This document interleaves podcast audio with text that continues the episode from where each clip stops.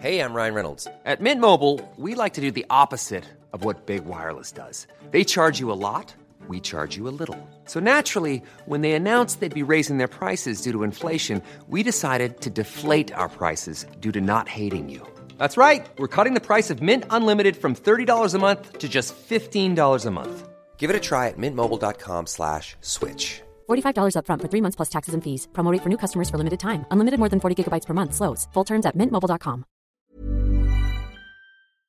Avant de démarrer l'épisode, j'ai une excellente nouvelle à vous annoncer. Ça avait été un carton la première fois. J'avais reçu énormément de messages de remerciements. Ils m'avaient fait confiance. Ils ont eu raison. Et moi aussi. Et du coup, on a décidé de réitérer notre collaboration. Alors, vous l'avez compris, Unae est de retour sur le podcast. Et grâce aux nombreuses commandes de la dernière fois, ben, je vous ai encore négocié une super réduction. Et cette semaine, vous avez droit à 15% de réduction sur toute la boutique Unae avec le code biomécanique 15. Et c'est encore une fois de l'inédit. Alors, pour ceux qui étaient complètement passés à côté la dernière fois, Unae, c'est la marque de compléments alimentaires de Julien Vénesson qui fait l'unanimité dans le paysage français actuel dans le domaine de la santé et de la longévité. Ce sont des compléments d'ultra qualité avec des ingrédients de la plus haute pureté et qui sont issus de l'agriculture biologique. Ils ont une charte qualité incroyable et tout est vérifiable sur le site internet. Alors l'été arrive, il est temps de faire le plein de compléments et si vous voulez être au top de votre santé avec les meilleurs produits du marché, eh ben c'est l'occasion rêvée pour le faire. Je vous recommande à titre personnel les oméga 3 en bouteille qui sont considérés comme les plus quali actuellement sur le marché. Si vous voulez améliorer l'aspect de votre peau, la santé de vos articulations et de vos muscles, il y a aussi le collagène éthique qui est issu de poissons sauvages et d'ailleurs qui est en passe de devenir un best-seller chez eux. Euh, je vous recommande aussi le magnésium Omnimag, hyper important pour le sommeil et la récupération nerveuse et musculaire. Vous avez aussi la vitamine D3 qui avait été un carton la dernière fois et qui est considéré comme beaucoup comme le complément à absolument avoir euh, et qui a un rôle dans quasi toutes les sphères de votre corps. Et puis ils ont aussi plein de nouveautés. Il y a le multivitamine spécial ménopause, il y a le sommeil serein qui est une version améliorée de la mélatonine pour ceux qui ont du mal à bien dormir. Il y a aussi, euh, alors je les ai pas encore testés, mais ça a l'air d'être du lourd. C'est le biotique immunité et le biotique digestion pour booster votre système immunitaire et votre microbiote. Enfin bref, vous allez sur la boutique, vous regardez ce qu'ils proposent, vous vous régalez. C'est sur unae.fr, unae.fr. La dernière fois, vous avez été des centaines à passer commande. Vous avez créé des ruptures de stock sur certains produits. Alors cette fois, bah, traînez pas. Et en plus, je vous rappelle que vous avez 15% de réduction avec le code biomécanique 15. Ils ne font quasi jamais des réductions aussi importantes vu la qualité de leurs produits. Alors c'est le moment d'en profiter. La promotion, c'est cette semaine uniquement. Ça se termine ce dimanche, le 12 mai. Alors profitez-en un max et faites-moi vos retours. Et maintenant, place à l'épisode. Bon, je suis content de te recevoir, Alban. Euh, alors, Camb, Camb, Cambé, je demande tout. Camb, c'est bien ça, merci. Merci de m'inviter déjà. Eh ben non, mais c'est un plaisir. Euh, alors je, je, le demande. euh, On pourrait se dire, tiens, il aurait pu le demander avant, mais j'aime bien aussi ce jeu de se dire on démarre et on s'est dit très peu de choses avant. Ça dépend des invités. Il y en a que avec qui j'ai passé un peu de temps à discuter. Euh, là, c'est pas trop le cas. On a un peu changé par mail. Euh, j'aime bien ce que tu proposes. Pour être tout à fait honnête, tu vois, moi, j'ai découvert un peu de ce que tu faisais via une vidéo, la, une vidéo qui qui, qui circulait, je sais plus qui est QG ou où t'analysais des scènes de survie. Ouais, euh, J'ai trouvé ça, ouais. GQ, ouais, GQ. J'ai dit bon, euh, c'est pas grave, GQ. Euh, donc j'ai trouvé ça, euh, j'ai trouvé ça curieux, j'ai trouvé ça intéressant. Euh, je, je me doutais qu'il y avait un petit peu cette, enfin, qu'il y avait des gens qui, qui, qui étaient dans l'approche, euh, alors pas tant survivaliste, mais plus bushcraft, nature, euh, bah, lire un peu la nature, se démerder à l'extérieur, dans la forêt ou n'importe où. Euh, et on va essayer de revenir sur tous ces, ces éléments-là. Alors j'ai enregistré il y a pas si longtemps que ça.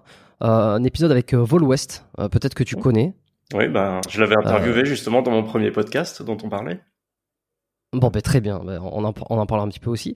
Et euh, avec qui j'ai vraiment, euh, enfin c'est absolument passionnant euh, parce que lui il se considère comme un survivaliste pour le coup. Euh, donc on, on a creusé dans le sujet.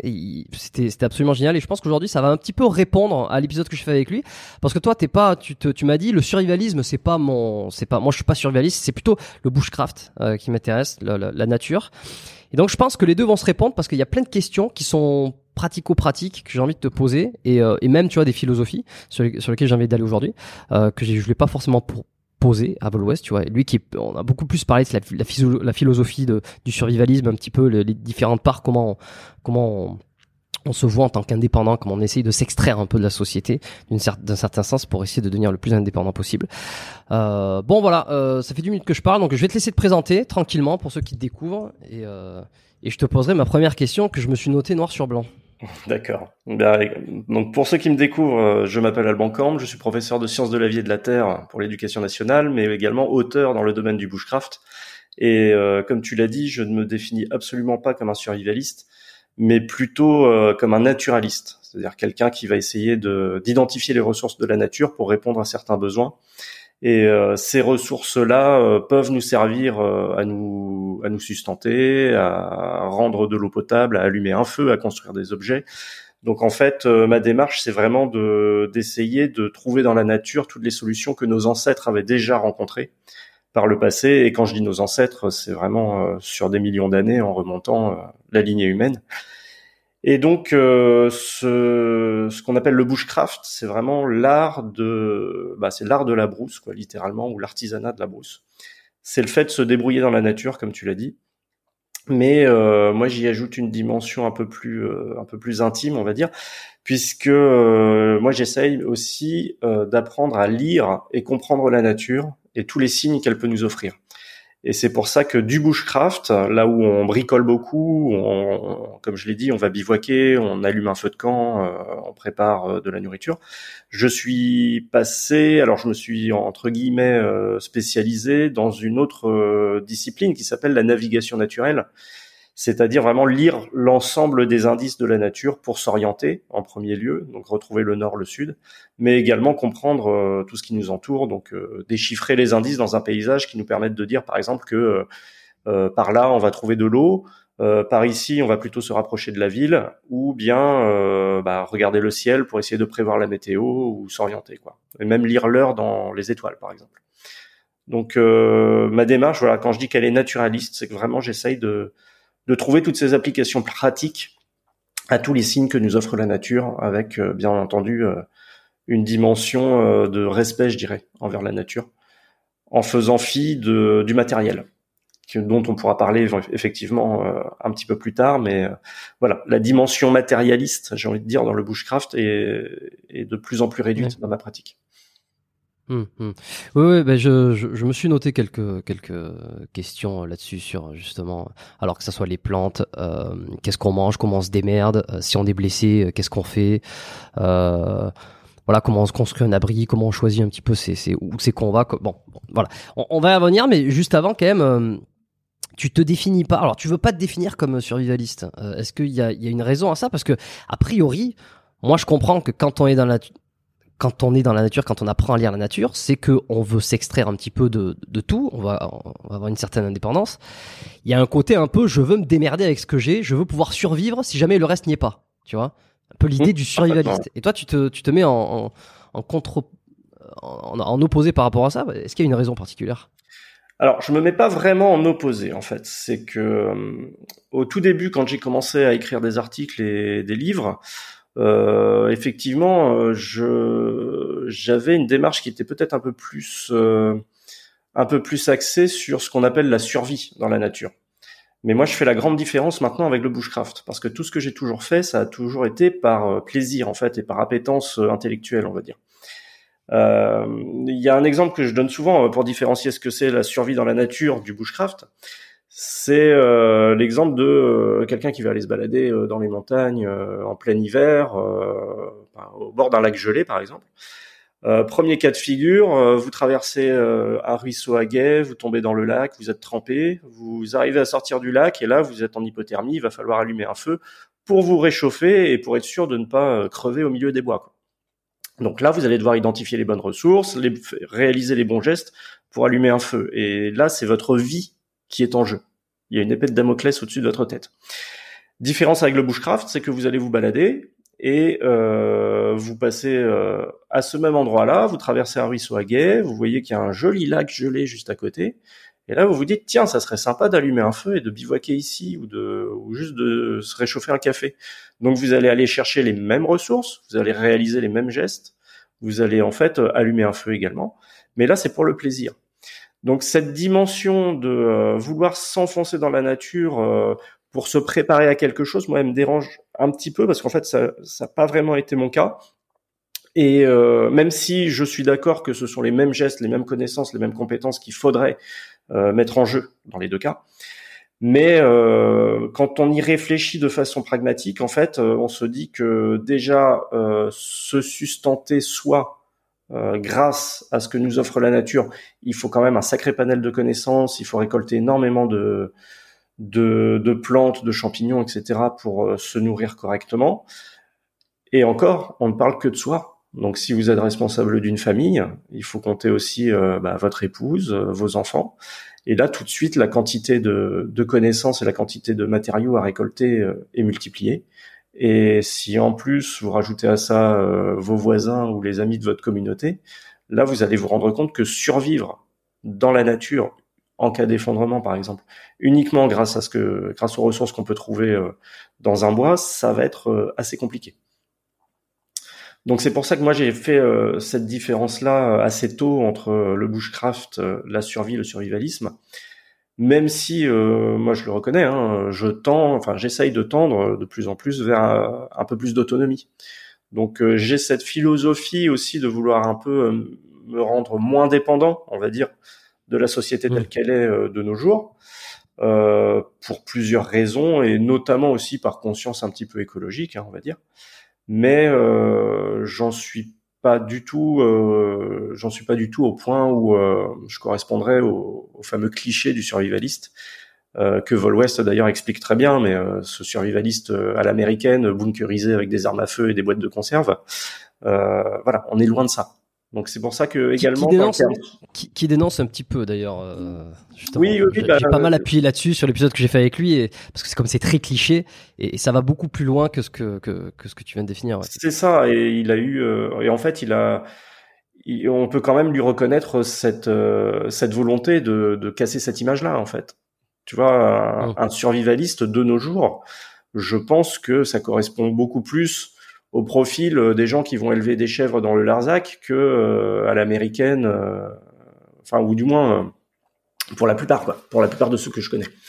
Et ce, cette volonté d'autonomie, en fait, on la retrouve chez beaucoup de gens. Et c'est pour ça que ce cliché du survivaliste, qui est, disons-le aussi, clairement affiché extrême droite, etc., tient, alors déjà à très mauvaise presse, soyons clairs, mais aussi euh, voilà, c'est une image qui est vraiment galvaudée et qui est euh, entretenue par euh, les clichés qu'on a dans Hollywood et la littérature quoi. exact, c'est vrai, c'est vrai que c'est l'image qu'on en a.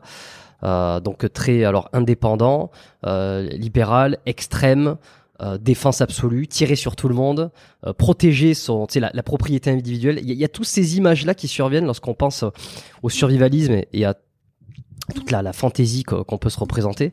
Euh, je suis ravi d'avoir fait. Euh, alors, je suis très content de faire cet épisode aujourd'hui et on va creuser un peu plus ce sujet. Mais vraiment, moi, je recommande à tous les auditeurs d'aller écouter l'épisode que j'ai fait avec lui. Alors bon, peut-être que toi t'apprendras rien, mais si t'as l'occasion d'aller jeter une oreille, il est un peu long. Enfin, il est un peu long. dans, la moyenne des épisodes, quoi. Mais euh, il est absolument passionnant parce que là, on creuse vraiment et, je pense qu'on enlève un paquet de, euh, de clichés justement sur ça. Euh, et ça va bien au-delà d'idées politiques d'ailleurs qui ne qui n'ont pas du tout, euh, enfin, qui, qui, ont très peu transpa, euh, transpiré à travers l'épisode mm. et euh, c'est assez c'est assez passionnant. Bon, alors tu as un peu dévancé. je, je, répète que Vol West, voilà, on peut lui faire toutes les critiques qu'on veut. on ne pourra pas lui enlever le fait d'avoir démocratisé justement cette cette idée, d'avoir cassé le mythe du survivaliste et et aussi de se montrer relativement pédagogue sur le fait que quelque part le survivaliste, tout ce qu'il recherche, c'est un peu de liberté en fait de quelque bord qu'il soit. Ouais, et on a beaucoup tourné autour de la liberté, tu vois, sur euh, la liberté du, entre le nomadisme euh, et euh, le l'inverse. Hein. J'oublie toujours le terme à chaque fois. Euh, la sédentarité, tu vois, entre, le nomadisme et la, sédentarité. À quel moment tu es libre? À partir du moment où tu tu tu tu, tu, construis quelque chose, est-ce que tu peux t'en détacher? Est-ce que tu deviens pas dépendant justement de, du territoire que tu t'es donné? Euh, Alors que quand tu es nomade, on, on, a abordé toutes ces thématiques qui sont qui sont vraiment intéressantes. et... vous avez 4 heures. Ben, presque. En, tout cas, on a eu, on a eu deux heures et demie. Je crois qu'on a fait deux heures et demie. Bon, euh, t'as as anticipé un peu une de mes questions malheureusement, d'un point de vue, euh, tu t'as rabattu un peu la porte, mais je vais essayer de la, re-en trouver un tout petit peu. C'était, euh, une des questions qui va permettre de rentrer un peu plus dans le vif du sujet. tu sais à quel point j'aime bien un peu le côté drama, tu vois. J'aime bien le côté un peu si la civilisation s'effondre, si si le monde se meurt, si on devient tous comme dans Walking Dead. En, en gros, est-ce que on pourrait survivre dans la nature, juste avec les techniques que toi tu connais, avec un petit peu ton bagage, sans parler de, survivalisme, est-ce que on, combien de temps on pourrait tenir avec les bonnes connaissances? En mangeant, en s'abritant, en faisant face un petit peu aux intempéries, j'en sais rien, aux, animaux, des choses comme ça. Et, ensuite, on va creuser un peu sur chacun des, domaines. Alors, vaste question. Alors, quand tu poses la question de combien de temps, moi, ce qui me vient à l'esprit, euh, c'est euh, la fameuse règle des trois en survie dont, on entend parler surtout dans tous les ouvrages de survie, etc. Euh, pour rappel, la règle des trois, ça énonce euh, combien de, de secondes, de minutes, d'heures, de jours, etc. le corps humain peut faire face à certaines agressions ou peut rester en vie face à un manque de, quelque chose. Donc euh, la règle des trois, quand on l'énonce, en fait, c'est tout simplement on ne peut pas survivre plus de trois secondes sans vigilance, trois minutes sans oxygène, trois heures sans abri au sens large, euh, trois jours sans eau, trois semaines sans nourriture, et euh, certains auteurs rajoutent trois mois. Et là, il y a un débat sur euh, ce qu'on met au bout des trois mois. Moi, je rajouterai contact social. J'expliquerai peut-être après hmm. pourquoi. Hmm, euh, Si on part des trois secondes sans vigilance, tu vois, c'est un truc tout bête, mais quand tu ne fais pas gaffe, que tu marches au beau milieu d'une parcelle forestière un peu dense, tu peux très vite te retrouver avec une branche euh, de charme en particulier euh, plantée dans l'œil. Ça, tu vois, ce sont les dangers immédiats. Donc, quand tu ne fais pas attention à ton environnement, déjà, tu sais que euh, ta vie peut être potentiellement en danger. C'est comme ça que surviennent les accidents, hein, soyons clairs. Ensuite, euh, quand on dit qu'on ne peut pas survivre plus de trois minutes sans oxygène, alors c'est pas trois minutes en retenant sa respiration, euh, puisque ça, les apnéistes sont capables de le faire très largement. C'est vraiment trois minutes sans, sans oxygénation du cerveau, puisque à partir de trois minutes, on sait que quelqu'un qui arrête de respirer, qui est en malaise cardiaque, peut éventuellement développer des séquelles et mourir. Donc il y a cette notion-là. Et c'est là qu'on rentre ensuite dans vraiment ce qui concerne la survie dans la nature, on va dire. Donc euh, trois heures sans abri ou sans protection, c'est tout simplement face euh, au changement de météo, par exemple. Donc c'est pour ça que euh, un pratiquant de bushcraft aguerri part avec des vêtements de rechange et prévoit toujours de quoi se couvrir au cas où que la température chute, ou s'il est forcé de passer la nuit dehors, par exemple. mais cette notion de protection et d'abri concerne également le feu, euh, être capable de se réchauffer, allumer un feu, de se protéger éventuellement des rayons solaires, donc construire un abri, savoir le faire. Donc euh, ça implique déjà des compétences et des connaissances qui sont assez importantes dans la nature. Ensuite, c'est là qu'on rentre un peu dans le dans le fantasme, on va dire, de la survie dans la nature, avec les trois jours sans eau. Donc c'est une moyenne on a vu des gens survivre à euh, des tremblements de terre, par exemple, ils sont piégés dans les décombres, et au bout de sept jours, on arrive à les sortir et ils sont toujours en vie. Mais en règle générale, en moyenne, on ne peut pas se passer d'eau euh, plus de trois jours. Euh, et notamment, je ne sais pas si vous avez déjà fait l'expérience, mais moi, dans un stage de survie, je l'ai déjà fait. déjà, au bout de 24, de 24 heures, euh, les capacités cognitives déclinent énormément et euh, pour tout vous avouer, euh, sur un stage de trois jours, moi je me souviens plus du deuxième jour. Donc déjà, ah ouais. déjà trois jours sans eau, bon, vous allez voir que c'est dur à tenir, quoi. Et Mais attends, attends, tu, tu l'as fait. Excuse, je te coupe juste un tout petit peu parce que ça, c'est quand même. Tu l'as fait, c'est-à-dire que t'as fait, euh, as fait un stage volontairement. Tu t'es pas hydraté pendant une journée ou pendant plus que ça? Alors, c'est, peut-être un peu euh, exagéré mon propos, mais en fait, euh, j'avais assisté effectivement à ce qu'on appelle un stage de survie, pour le coup. Euh, au tout début, quand je découvrais un petit peu ce monde-là et que je voulais m'y immerger, je voulais tester un petit peu ce que c'était. Et durant ce stage, effectivement, on, alors on a été très très rationné en eau. Et pour pour ainsi dire, on était tellement occupé par les différentes activités et les, différentes tâches à accomplir autour du campement que on en oubliait de boire en fait. Et euh, au bout d'un jour déjà, euh, bon, euh, juste une gorgée, tu vois, lorsqu'on a un maigre repas. Mais déjà le lendemain, je sentais que ça tournait plus très rond en haut, alors que d'habitude, bon, j'ai tendance à, à, à, toujours surpenser tout ce que je fais. Mais euh, ouais, euh, moi j'ai vraiment senti un déclin des capacités cognitives euh, dans ce stage-là, là où on n'a pas été euh, tellement privé d'eau, mais je dirais rationné en eau. Effectivement. Et au niveau de, de la sensation de soif, euh, parce que quand on n'a pas bu pendant quelques heures et qu'on qu'on ressent la soif, c'est quelque chose qui ne, ne, ne nous quitte pas, quoi. Je veux dire, autant la faim, j'ai l'impression que c'est quelque chose qui, euh, tu peux avoir très faim et puis passer un certain moment, euh, tu Ça ne ressens plus vague. la faim, tu Ouais. vois. Ouais, c'est par vague. J'ai l'impression que euh, le, le- la, la soif, c'est pas du tout le cas. C'est un truc, ça, ça- tant que t'as pas bu, t'es obnibulé par ça, quoi. Euh, alors, tu vois, moi je dirais que je dirais que ça vient par vague également, euh, parce que oui, euh, il y a un moment où tu y penses énormément, euh, ça dure longtemps, c'est presque insoutenable, t'as presque envie de boire dans la dernière flaque dégueulasse qui traîne en bord de chemin. Et puis en fait, moi je me souviens que durant ce stage-là, justement, on a on était tellement sollicité pour faire tellement de choses et avec une sorte de deadline en fait euh, au-dessus de la tête euh, en disant ouais il faut que les abris soient prêts avant la nuit, il faut que le feu soit allumé, il faut qu'on ait récolté ceci cela, qu'en fait à un moment il y a eu un oubli de cette sensation de soif euh, qui est revenu après euh, donc euh, plutôt le lendemain je dirais. Et là par contre quand elle est revenue c'était extrêmement présent et euh, et ça tombe bien parce qu'on a pu quand même éponger notre soif un petit peu après. Mais c'est quelque chose ouais, qui est très profond et qui Enfin, quand on a faim, je trouve que c'est très supportable en fait. Même quand on a ce, sen- ce sentiment de tiraillement dans le ventre, alors que la soif, c'est quelque chose qui se concentre au niveau de la bouche et qui reste très près du cerveau, à tel point que euh, j'avais presque l'impression de sentir mon cerveau euh, se déshydrater en fait. Ah ouais? Ouais, c'est terrible. hein. Non, mais je ne sais pas comment décrire cette sensation-là, mais on a on a cette sensation d'engourdissement à l'intérieur de la boîte crânienne et euh, qui se traduit après par des tiraillements. Et c'est vrai que c'est vrai que c'est une sensation qui est qui qui nous obsède en fait. Ah j'imagine, ouais. Et alors, tu serais capable de, de, de boire absolument n'importe quoi. Est-ce que. euh, alors, c'était dans le film. Tu, tu vas me dire si c'est vrai, tiens, car comme ça, on va casser des, on va casser des mythes. Euh, Quantum of Solace, il me semble, le, le, le- un des, un des, enfin, Oui, des derniers James James Bond Daniel. Craig. Ouais, où à la fin, le méchant, en fait, il le, le méchant du film, il le balance dans le désert avec uniquement un bidon euh, d'essence, tu vois, un demi bidon d'essence, et puis euh, lui dit bah tiens, voyons, voyons combien tu vas tenir avant de, avant de boire le truc.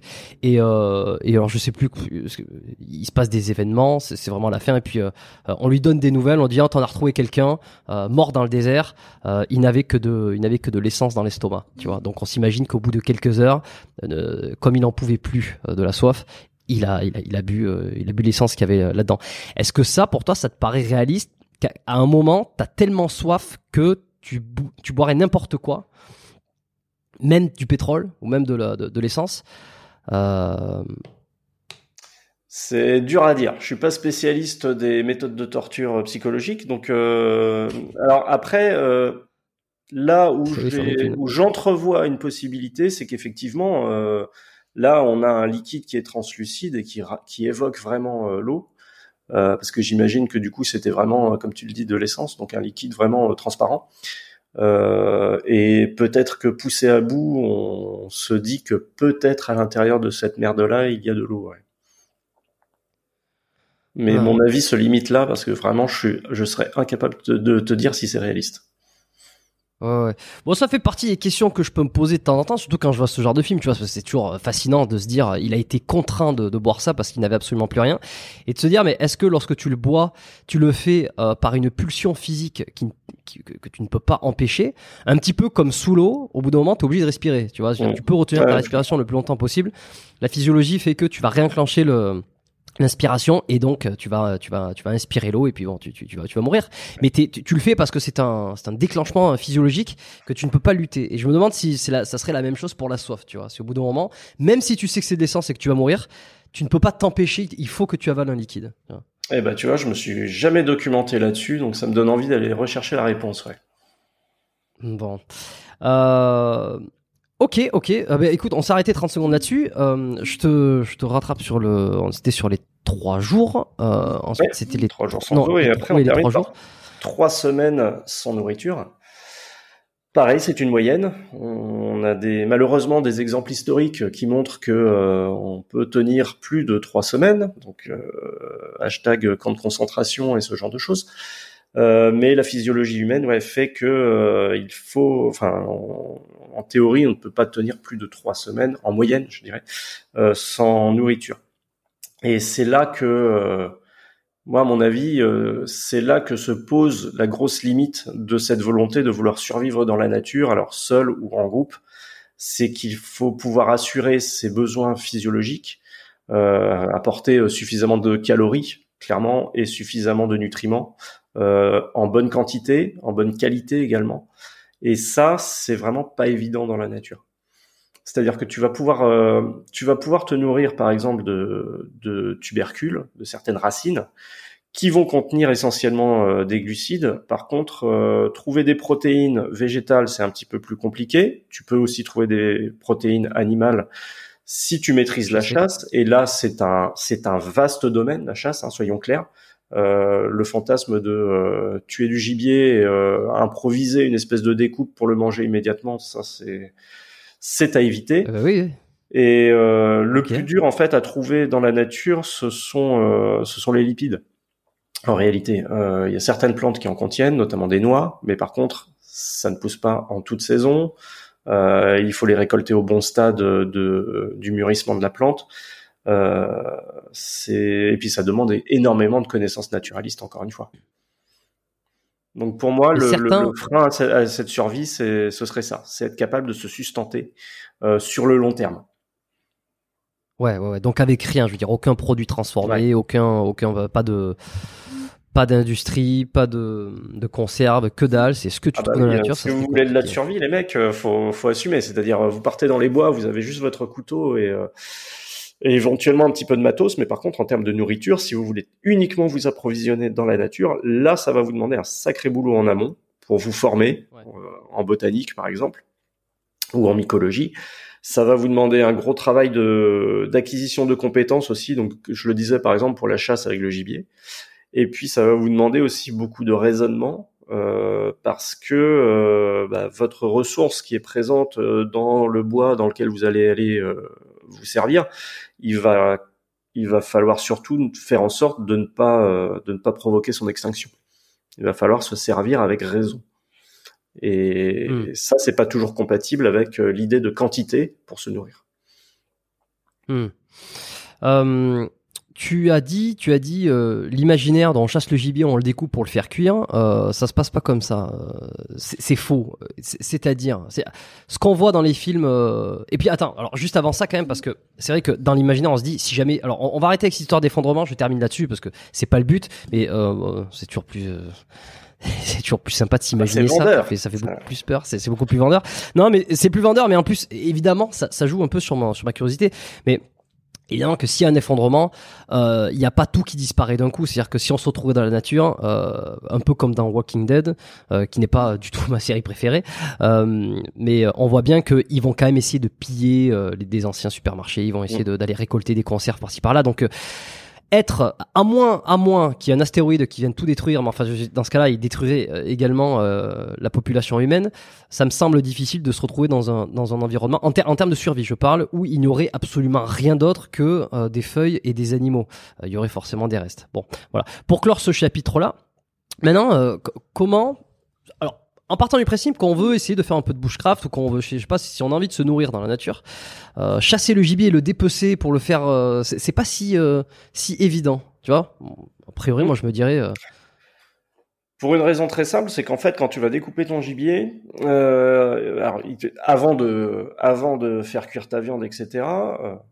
déjà, il faut l'attraper. Hein. Bien sûr l'idée de d'aller fabriquer un petit arc euh, avec du bois d'if par exemple euh, et puis d'aller chasser le lièvre bon bah bon courage. Il va vraiment falloir s'entraîner pendant très longtemps parce que la chasse à l'arc c'est c'est un autre niveau encore. Donc euh, mettons que voilà vous partez avec votre fusil à canon juxtaposé votre vos cartouches de gros 12 et que vous attrapez des choses. Le la découpe d'un animal demande également une certaine expertise pour la simple et bonne raison que lorsqu'on va ouvrir l'abdomen, il y a un gros risque de percer les intestins. Et à partir du moment où vous percez les intestins, la viande est contaminée.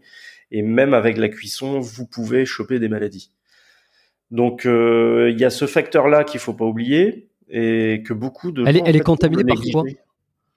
Eh ben, par euh, ce qu'on appelle le microbiote en fait, c'est euh, toutes les bonnes bactéries qui vivent à l'intérieur du tube digestif, qui d'habitude sont euh, très positives pour pour les vertébrés.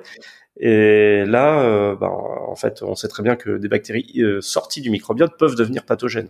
Le cas notamment de d'Escherichia coli par exemple, qui est une des bactéries les plus présentes. Donc le problème, c'est que si vous attrapez la tourista en pleine cambrousse, pour si vous êtes malade en pleine forêt, loin de tout, sans la civilisation, euh, vous allez passer un mauvais, un très mauvais moment avec euh, la probabilité de vous déshydrater et éventuellement d'y laisser votre vie aussi. Alors c'est con là, c'est alors si, on décide de, de partir faire un stage dans la nature ou de partir trois jours en montagne avec l'idée de chasser le, chasser le gibier local pour se nourrir et que on, coupe les intestins donc enfin qu'on qu'on entaille, on contamine la viande. Tu vois, je le sais. Alors, je, je vais être totalement honnête, totalement transparent. Et puis, euh, voilà, tant pis. Hein. Je savais pas du tout. Je n'avais aucune idée du fait qu'on pouvait se. Alors, je sais très bien que euh, E. coli, euh, la bactérie E. coli, elle, peut être, elle peut être très mauvaise. Mais je pensais bêtement que une fois que tu cuisais le tout, de toute façon, le problème allait être réglé, quoi. Et oui, non, mais c'est quelque chose que moi j'ignorais avant, bah, avant d'avoir essayé, en fait avant qu'on m'ait vraiment ah. appris à, découper des, choses, tu vois. Mais c'est comme tout en fait. Moi, je, tu vois, je dis toujours que dans le bushcraft et euh, du coup, enfin, vraiment au sens large, tu vois, et la chasse fait partie au sens large du bushcraft. Euh, je dis toujours que de toute façon, il faudrait plus que toute une vie pour tout connaître. Tu vois, euh, clairement, je, je, ah je le dis ouvertement. Il y a plein de choses que j'ignore. Il y a plein de choses que je n'ai pas encore testées.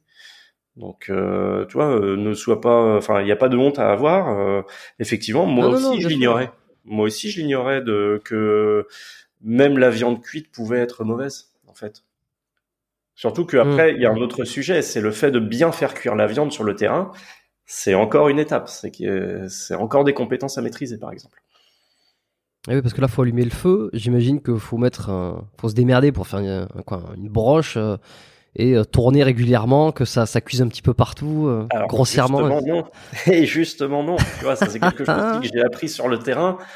Euh, à force d'expérience, à force de faire des bivouacs avec les copains où on ramenait euh, où on ramenait des cailles, où on ramenait des côtes de bœuf, euh, et puis bien sûr la petite bouteille de jaja qui va avec. En fait, pour faire cuire de la viande, enfin il y a une règle en fait maintenant que j'applique tout le temps, c'est que pour faire bouillir de l'eau, euh, chose qui est très utile sur le terrain. Il faut, faut utiliser euh, des matériaux qui vont donner des flammes vives, qui libèrent énormément de chaleur. Donc par exemple, des brindilles de bouleau, des brindilles d'érable, euh, enfin là, des branchages bien secs. Par contre, si tu veux faire rôtir de la viande, là, il faut que tu aies des braises et non pas des flammes. Si tu as uniquement des flammes, tu vas simplement carboniser ta viande en surface, l'intérieur ne sera pas cuit.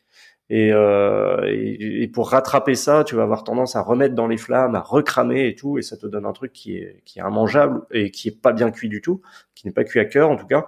Alors que si tu arrives à faire des bonnes braises avec du bois de hêtre, du bois de chêne, euh, dans une certaine mesure du bois d'érable aussi, là tu vas avoir un lit de braise qui va durer longtemps, qui va dégager beaucoup de chaleur, ta viande va cuire très doucement et du coup elle va être cuite à cœur et c'est là qu'on se régale. D'accord. Euh, donc ça, veut dire que les flammes. Sur Instagram, mes belles photos de côte de bœuf, en général, la côte de bœuf est posée directement dans les braises. Ah, tu la poses sur les braises carrément. C'est-à-dire que tu mets pas une, surface. bah, le moins de matériel possible pour euh, un résultat le plus efficace possible. Mais c'est-à-dire que quand tu manges ta viande, tu es obligé d'enlever euh, les cendres, d'enlever un peu la surface.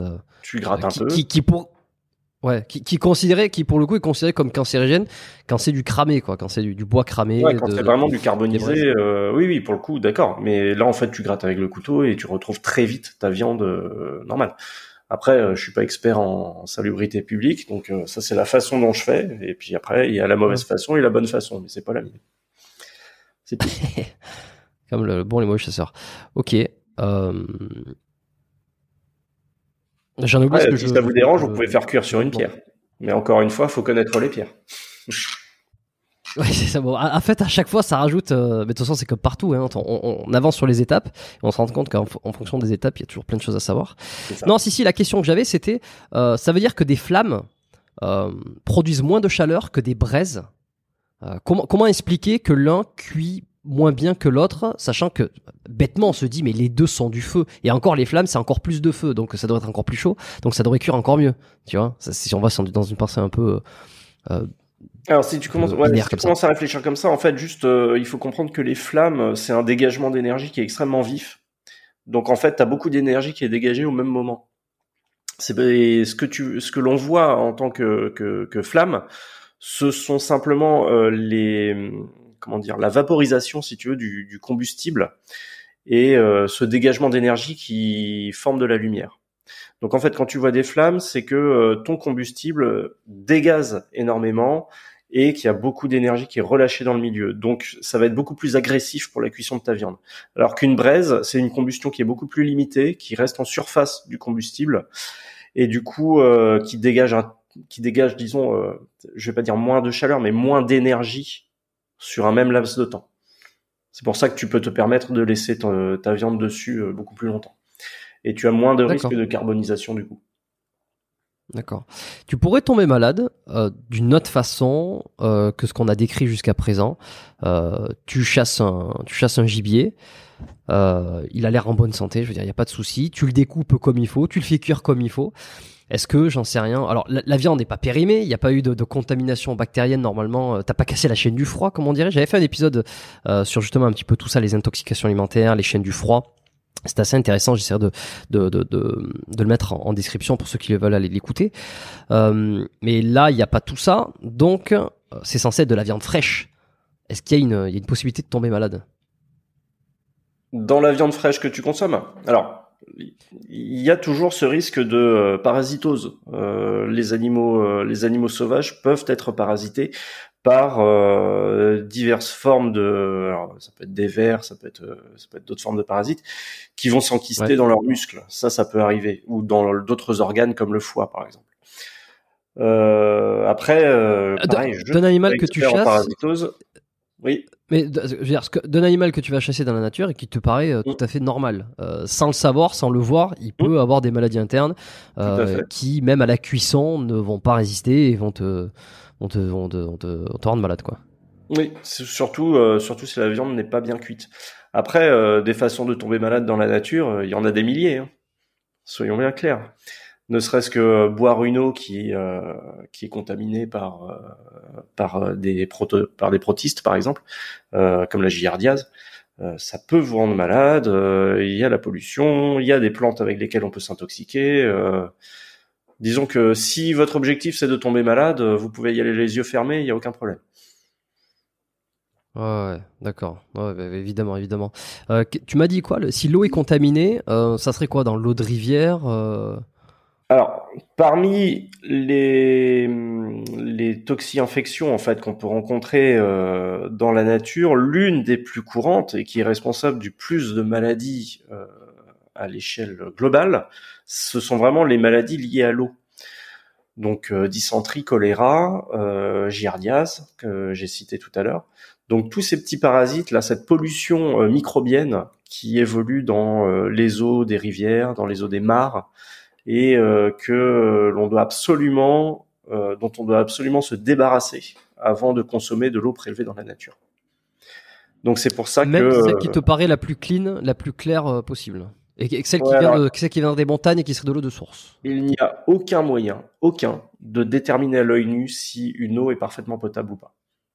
Bien sûr, si vous prélevez de l'eau euh, immédiatement sortie euh, de la source euh, à haute altitude dans les montagnes, les chances qu'elle soit contaminée sont extrêmement minces. Mais vous n'êtes pas à l'abri qu'il y ait un cadavre d'animal un petit peu en amont et que en putréfaction, mmh. les bactéries soient en train de se balader dans l'eau. Ça, on, ne peut jamais le savoir. Euh, par contre, bien sûr, après, une eau qui est colorée, ça vous indique qu'il y a plus que de la pollution microbienne, il y a également de la turbidité dedans qu'il va falloir euh, traiter.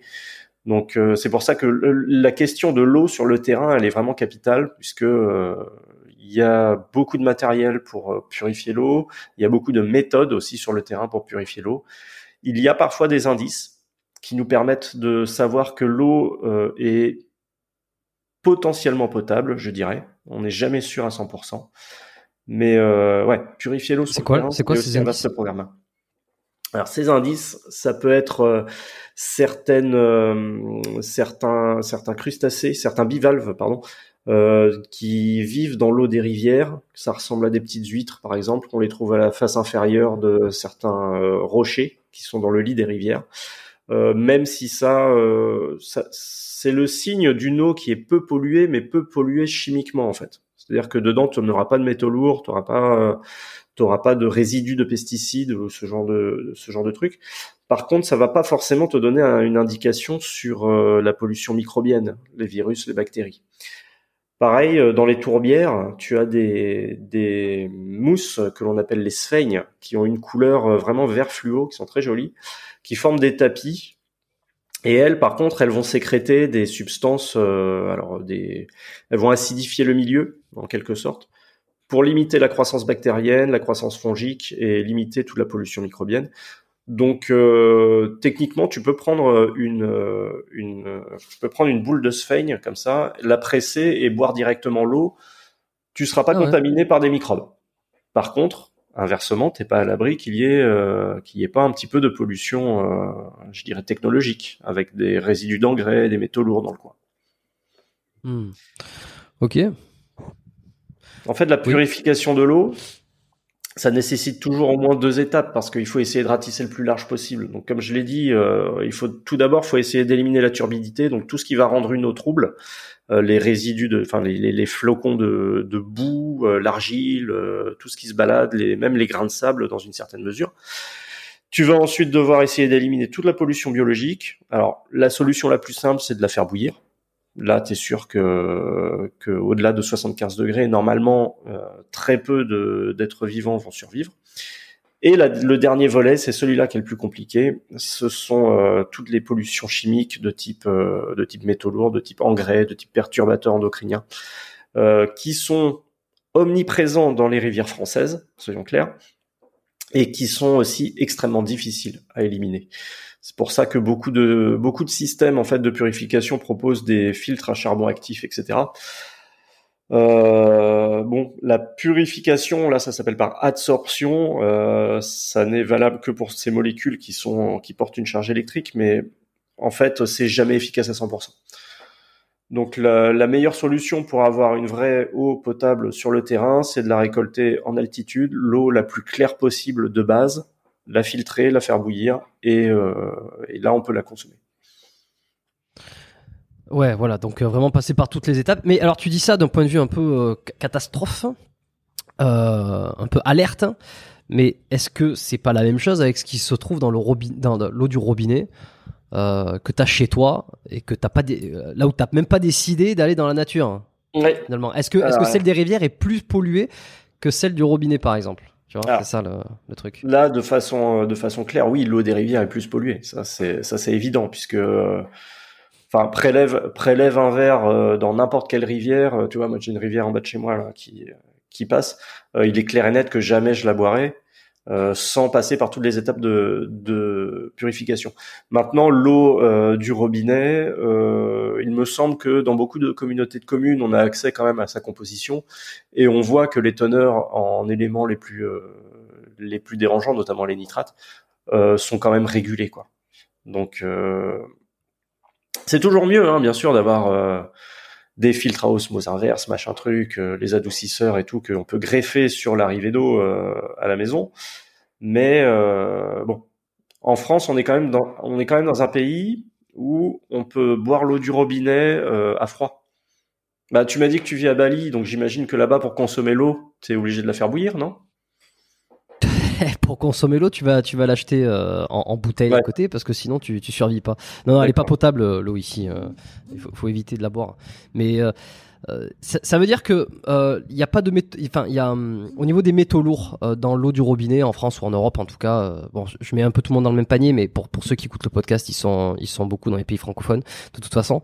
Il y a quand même des métaux lourds on entend beaucoup les métaux lourds ah on entend les résidus de médicaments tout ça. Est-ce qu'il y en a en quantité plus importante dans l'eau des rivières que dans l'eau du robinet ça aussi? Alors, en théorie, oui, parce que l'eau des rivières n'est pas passée par les filtres. Alors, sauf, euh, alors, c'est un, autre sujet, mais euh, l'eau des rivières euh, n'est pas, euh, bah, il y a personne qui va aller contrôler la salubrité de l'eau des rivières, tu vois. Après, comme je répète, je suis pas, un, je suis pas un spécialiste de la salubrité publique, euh, de l'eau du robinet. Puis de toute façon, ça dépend énormément de l'endroit où vous vivez. Euh, tu vois, moi, mon réseau d'eau euh, n'est pas euh, le même que euh, celui qui est à 15 km dans la ville où je travaille. on voit clairement une différence de qualité de, au robinet, rien qu'au goût. Mais après, bon. Hmm. ces histoires de métaux lourds, de toute façon, c'est quelque chose d'assez d'assez difficile à, à, traiter. Et pourtant, il y a des moyens naturels pour filtrer les métaux lourds, tout ce qu'on appelle la bioremédiation, avec euh, des plantes comme les comme les massettes, comme les phragmites, qui sont capables justement d'accumuler ces métaux lourds dans leur euh, dans leurs racines ou dans leurs tissus. Et c'est comme ça qu'on dépollue d'anciens sites miniers, par exemple.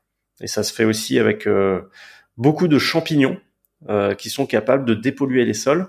Et ça, c'est, je pense que c'est une voie justement d'amélioration de nos sols et de l'eau du robinet qui sera travaillée dans les prochaines années.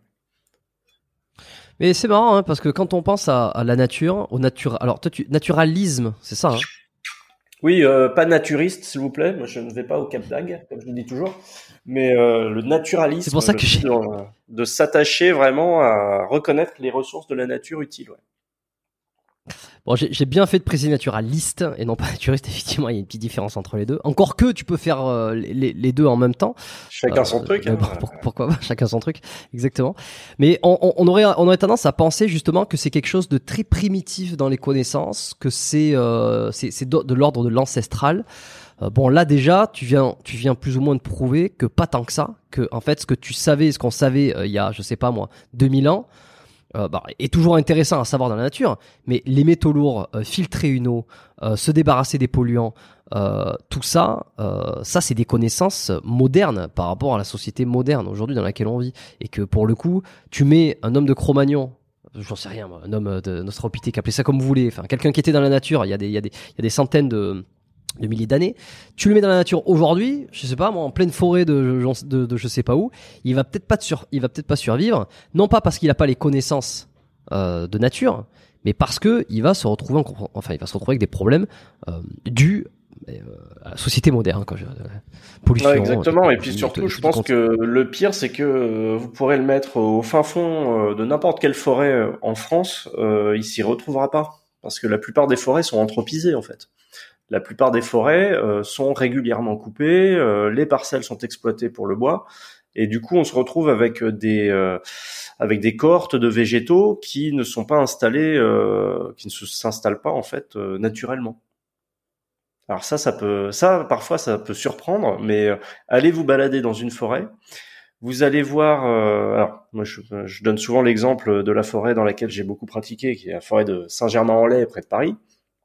Euh, rien dans cette forêt-là n'est 100% naturel en fait. C'est-à-dire que la plupart des parcelles dans lesquelles vous allez évoluer, ce ne sont que des arbres qu'on va sélectionner. Donc en fait, les, arbres les plus grands, ce sont ceux qui ont un intérêt économique. Donc on va avoir beaucoup de, on va avoir des hêtres, on va avoir beaucoup de chênes. Au pied de ça, on va avoir des petits charmes qui sont qui auront toujours un, diamètre de tronc extrêmement réduit, tout simplement parce qu'ils sont coupés régulièrement. Donc l'homme intervient en permanence dans ces dans ces forêts là, ce qui fait qu'on va jamais trouver une forêt vraiment euh, primaire, une forêt où euh, les végétaux sont juste libres de se développer. Et ces coins de forêt là, euh, presque immaculés, sont extrêmement rares. Et en fait, pour la simple et bonne raison qu'ils sont qu'elles sont quasiment euh, impénétrables. Parce que tu vas avoir le sous-bois qui va foisonner, tu vas avoir une étendue de mousse, tu vas avoir des buissons de ronces, tu vas avoir des arbres totalement enchevêtrés les uns les autres qui vont se livrer une véritable guerre pour accéder à la lumière au-delà de la canopée. Euh, la forêt sauvage qu'ont connue nos ancêtres euh, n'existe quasiment plus en fait en France. Ouais, tu, vois, tu vois, même quand on veut se mettre en vert dans la forêt, on tombe quand même dans un milieu qui est anthropisé, très souvent. Bon, après, il vaut mieux que ça soit le cas qu'elle soit complètement rasée pour y foutre un immeuble, tu me diras. bah, euh, quand on voit les pratiques euh, de l'ONF, encore une fois, avec euh, les fameuses coupes à blanc, parfois je me pose la question de savoir si le but c'est pas tout simplement de couler une dalle de béton par dessus, tu vois, et de faire un parking. Parce que ça aussi, tu vois, quand quand on quand tu réfléchis un petit peu à, alors, à la façon dont nos ancêtres ont pensé, ont pensé l'exploitation forestière, en installant les bois en général sur des terrains soit qui n'étaient pas, qui ne pouvaient pas être cultivés, soit, euh, enfin, soit euh, à flanc de montagne par exemple, soit à des endroits où euh, où on n'a rien de mieux à faire et où on laissait un petit peu les arbres se développer. Et maintenant, en fait, quand on voit que ces bois-là, alors là, on peut mettre, un petit, un petit bémol à ce que je viens de dire, c'est que l'étendue des forêts en France a tendance justement à, augmenter très légèrement ces dernières années, de quelques pourcents si je ne m'abuse. Mais en fait, quand on voit les pratiques actuelles euh, des, forestiers, euh, on se dit qu'il y a une vraie déconnexion à la nature aussi, alors que pour autant, la forêt, c'est dans l'imaginaire collectif, c'est quand même le monde naturel euh, à part entière, quoi, immaculé. Ouais, je, je vois ce que tu veux dire. Je comprends ce que tu veux dire. Donc il y a une déconnexion. Hein. Tu l'as dit. Pas, pas tu l'as dit. on avait des connaissances depuis des milliers d'années. Et euh, il y a un moment où ça vrille, il y a un moment où on s'affranchit en fait des lois naturelles. Alors euh, est-ce que c'est bien, est-ce que c'est pas bien? Euh, C'est pas à moi d'en juger. Il y a, y a, alors toi tu m'as dit que tu étais quand même, il y avait une dimension écologique dans cette passion, dans cette activité, dans ce métier que tu fais. est-ce que tu es porté vraiment par par le politique, sans rentrer dans trop de détails Est-ce que c'est, est-ce que tu le fais par politique? Est-ce que tu le fais par euh, par désir de retour euh, à, la nature, à ta propre nature, tu vois? Est-ce que c'est euh, c'est parce que tu te sens mieux, c'est pour toi ta psychologie, c'est parce que tu as l'impression que physiologiquement tu es aussi fait pour ça, pour retourner dans la nature? Comment tu comment tu le perçois? Alors, c'est une très bonne question. Je te remercie de l'avoir posée. Donc, est-ce que je fais ça par idéologie politique? Alors là, non, clairement non. Euh, D'ailleurs, pour être pour être très clair, moi je trouve que l'écologie politique c'est une tartufferie euh, totalement, enfin c'est c'est un truc sans nom quoi. Euh, D'ailleurs, c'est très drôle, mais en fait, je suis très critique moi sur euh, sur ce volet d'écologie politique parce que justement, euh, j'ai toujours l'impression d'avoir affaire à des gens qui prétendent défendre la nature sans rien y connaître. Et moi, je vois exactement. quand je parle d'écologie, c'est justement que je, c'est, c'est la science, hein, la science de l'écologie. C'est vraiment cette volonté de comprendre la nature. Et en fait, quand tu comprends la nature, tu as tout de suite beaucoup plus envie de la respecter. Euh, il y a un exemple tout bête, c'est que j'ai accueilli une fois euh, des enfants avec leurs parents lors d'une lors d'un stage de bushcraft dans la nature qui se déroulait en Bretagne. Euh, premier jour, euh, on va poser les sacs à dos euh, à l'endroit où on est censé édifier le campement. Tout le monde pose les sacs dans les ronces, dans les orties, parce que de toute façon, c'est des plantes de merde, ça pique, etc. Donc on en a rien à faire, on pose ça là. Et en fait, quand au bout de deux ou trois jours, quand on a appris à faire des bracelets, des ficelles avec les fibres d'ortie et avec les fibres de ronces, bah là, tout d'un coup, ça prend une autre dimension et les gens respectent ces plantes-là qui pourtant au premier abord sont désagréables puisque ça pique, ça file de l'urticaire, euh, etc. Donc il y a cette il y a cette volonté de comprendre la nature en fait. C'est pour ça que je parle. Est-ce que c'est pas c'est c'est pas euh, malsain entre guillemets de se dire qu'on va respecter euh, c'est, parce que je me fais un peu l'argumentaire inverse hein, euh, de respecter une nature à partir du moment où on comprend en quoi euh, elle va nous être utile, euh, où on va avoir un intérêt, parce que tu, là, là tu l'as décrit. Je, je, vois très bien, je vois très bien ça. En son fond, c'est pas quoi ça sert. Elle est là, ça fait chiant, on pose des affaires.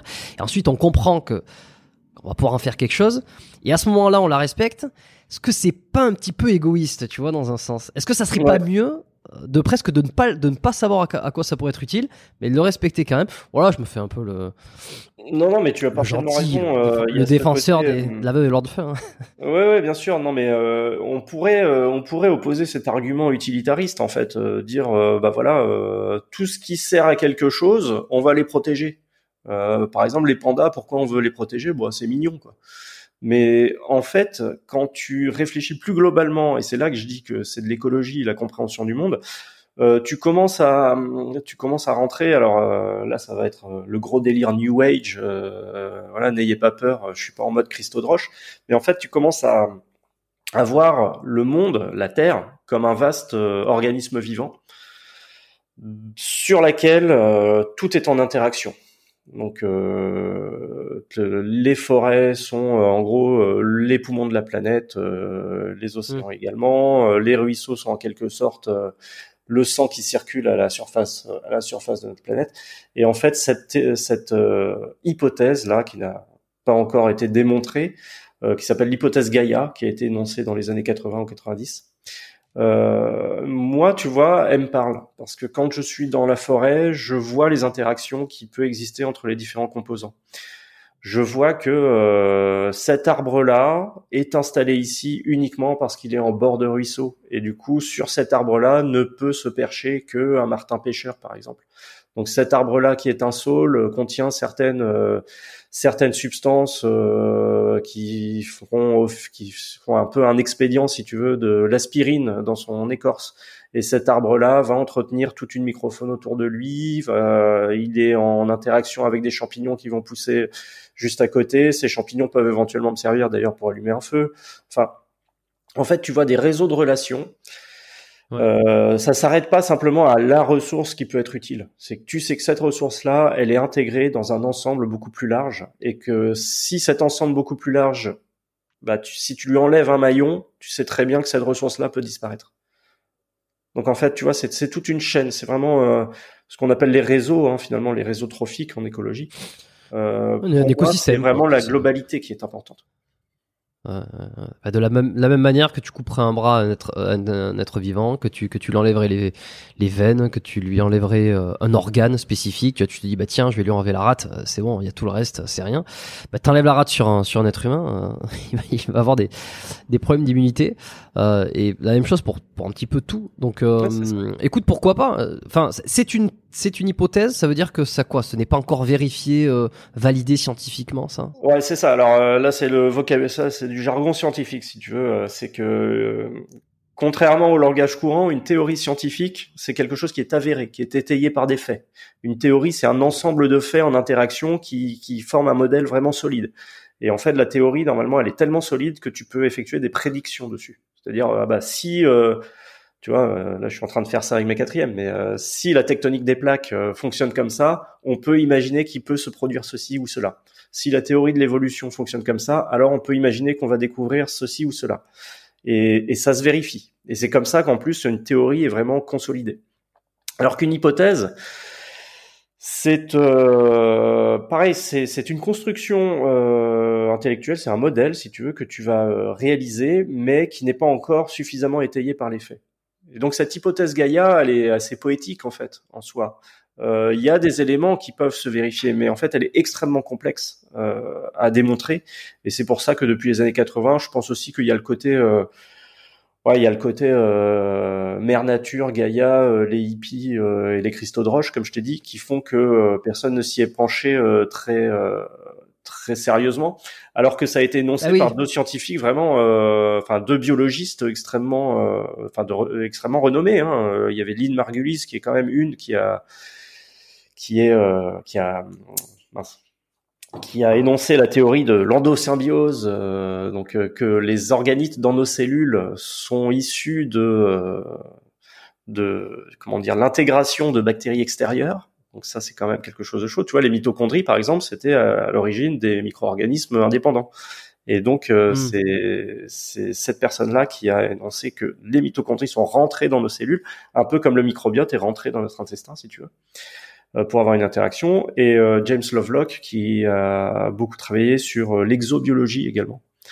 Donc voilà, moi cette cette hypothèse-là, tu vois, elle me parle en tant que pratiquant de bushcraft. Après j'ai pas j'ai pas le fond scientifique pour aller euh, la démontrer euh, en particulier. Quoi.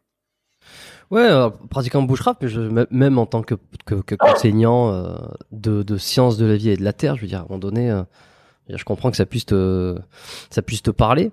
L'interaction, de toute façon, les interactions, et même entre le, tu vois, le, la nature et l'homme. Est-ce que tu as l'impression, toi, que ces dernières années, alors je sais pas, peut-être qu'on, peut-être que c'est parce que moi je m'y intéresse, peut-être parce qu'on le met plus en lumière, mais que les, gens s'intéressent de plus en plus à la nature, un espèce de retour de la nature, le rapprochement euh, à la nature.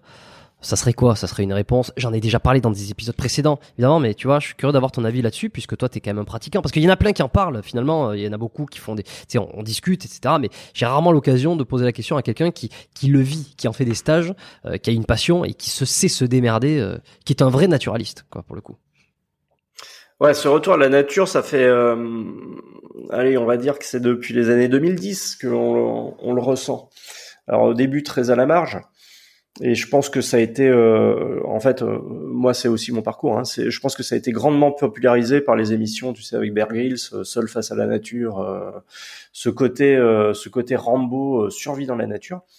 Ça a éveillé pas mal les gens au fait que, bah, en fait, tu vois, ce terme seul face à la nature, non, c'est seul avec la nature, puisqu'en fait, tu vas te démerder avec des, des ressources que tu trouves dans l'environnement. Ça, je pense que ça a beaucoup éveillé les gens dans les années 2010 et bien entendu, euh, il y a eu les confinements, il y a eu le Covid, euh, les gens ont été privés de nature, ils se sont rendus compte qu'en fait, bah, la société euh, actuelle qui est quand même ultra informatisée, avec beaucoup d'électronique, etc., totalement déconnectée des cycles naturels, bah, il y, a, y, a, eu ce besoin là de redécouvrir des connaissances que nos ancêtres avaient. Pour moi, il y a eu un, gros décrochage avec l'arrivée, on va dire, allez en étant un peu large, avec l'arrivée de la télévision dans les foyers, si tu veux. Euh, moi, mes grands-parents, euh, mes grands-parents qui ont connu, euh, qui ont connu en particulier la Seconde Guerre mondiale, c'était des naturalistes. Hein. Ils parlaient pas un mot de français, ils parlaient breton, mais par contre, ils pouvaient te dire toutes les plantes qui étaient utiles pour faire ceci, cela, pour se soigner, pour se nourrir, etc. Ça, il y avait aucun problème. Ensuite, tu vois, il y a eu toute cette génération, alors la génération des boomers, qu'on adore, qui euh, qui ça dépend lesquels. Est-ce que c'est par flemme est-ce que c'est par euh, désintérêt est-ce que c'est par euh, dénigrement qui en fait durant ces, durant cette période là là je dirais à partir des années 50 il y a eu un désintérêt croissant pour la nature. Du coup la transmission ne s'est plus faite et tu vois, euh, mes parents ne m'ont jamais transmis des trucs, euh, quelles plantes sont comestibles ou quoi que ce soit. Eux, ils connaissaient pas vraiment. Mon père connaissait un peu les champignons. Mais, euh, mais donc, il y a eu toute cette génération-là qui ne s'est plus vraiment intéressée à la nature. Alors peut-être au profit simplement du divertissement à la télévision, et puis après de l'avènement d'Internet et les jeux vidéo. Euh, génération dont moi je fais partie. Euh, et euh, en fait, euh, il y a eu cette espèce de sursaut, voilà, euh, à partir des années 2010, où et moi, moi, c'est ça qui m'a traversé aussi quand j'étais ado, c'est qu'à un moment, ok, tu t'éclates à jouer à la, PlayStation, mais quand t'éteins la console, qu'est-ce qui te reste? Tu peux être le meilleur survivant du monde, le meilleur combattant, machin, mais en fait, tu n'auras, tu t'en tires quelles compétences, quoi. Et dans le monde réel, bah en fait, ce qui s'offre à nous, c'est la nature, c'est plein, tout un tas de connaissances, tout un tas de compétences que nos grands-pères, nos grands-parents avaient et qu'on est aujourd'hui plus capable de transmettre à nos enfants. Et c'est ça, moi, qui m'a toujours frappé dans mes stages, c'est que très souvent, ce sont des parents ou des grands-parents qui viennent y assister et qui me disent très clairement, bah écoute, euh, moi j'ai appris euh, les plantes, j'ai appris les champignons avec mon grand-père. Par contre, là, je viens d'avoir un fils, je viens d'avoir une fille, je viens d'avoir un petit-fils ou une petite fille, et je me sens incapable de transmettre. J'ai tout oublié. Et on est dans cette phase de redécouverte en fait. Et je trouve que hmm. et je trouve que ça, hmm. tu vois, ça en dit long aussi sur cette volonté de redécouvrir la nature. C'est qu'en fait, je pense que c'est ancré en nous, c'est atavique. C'est que on, on, est très bien avec nos Netflix à la maison et nos nos cafetières euh, automatiques, machin, euh, tout ce que vous voulez, tout le confort moderne. Par contre, euh, on se confronte en permanence à la nature. Il suffit de sortir de chez soi.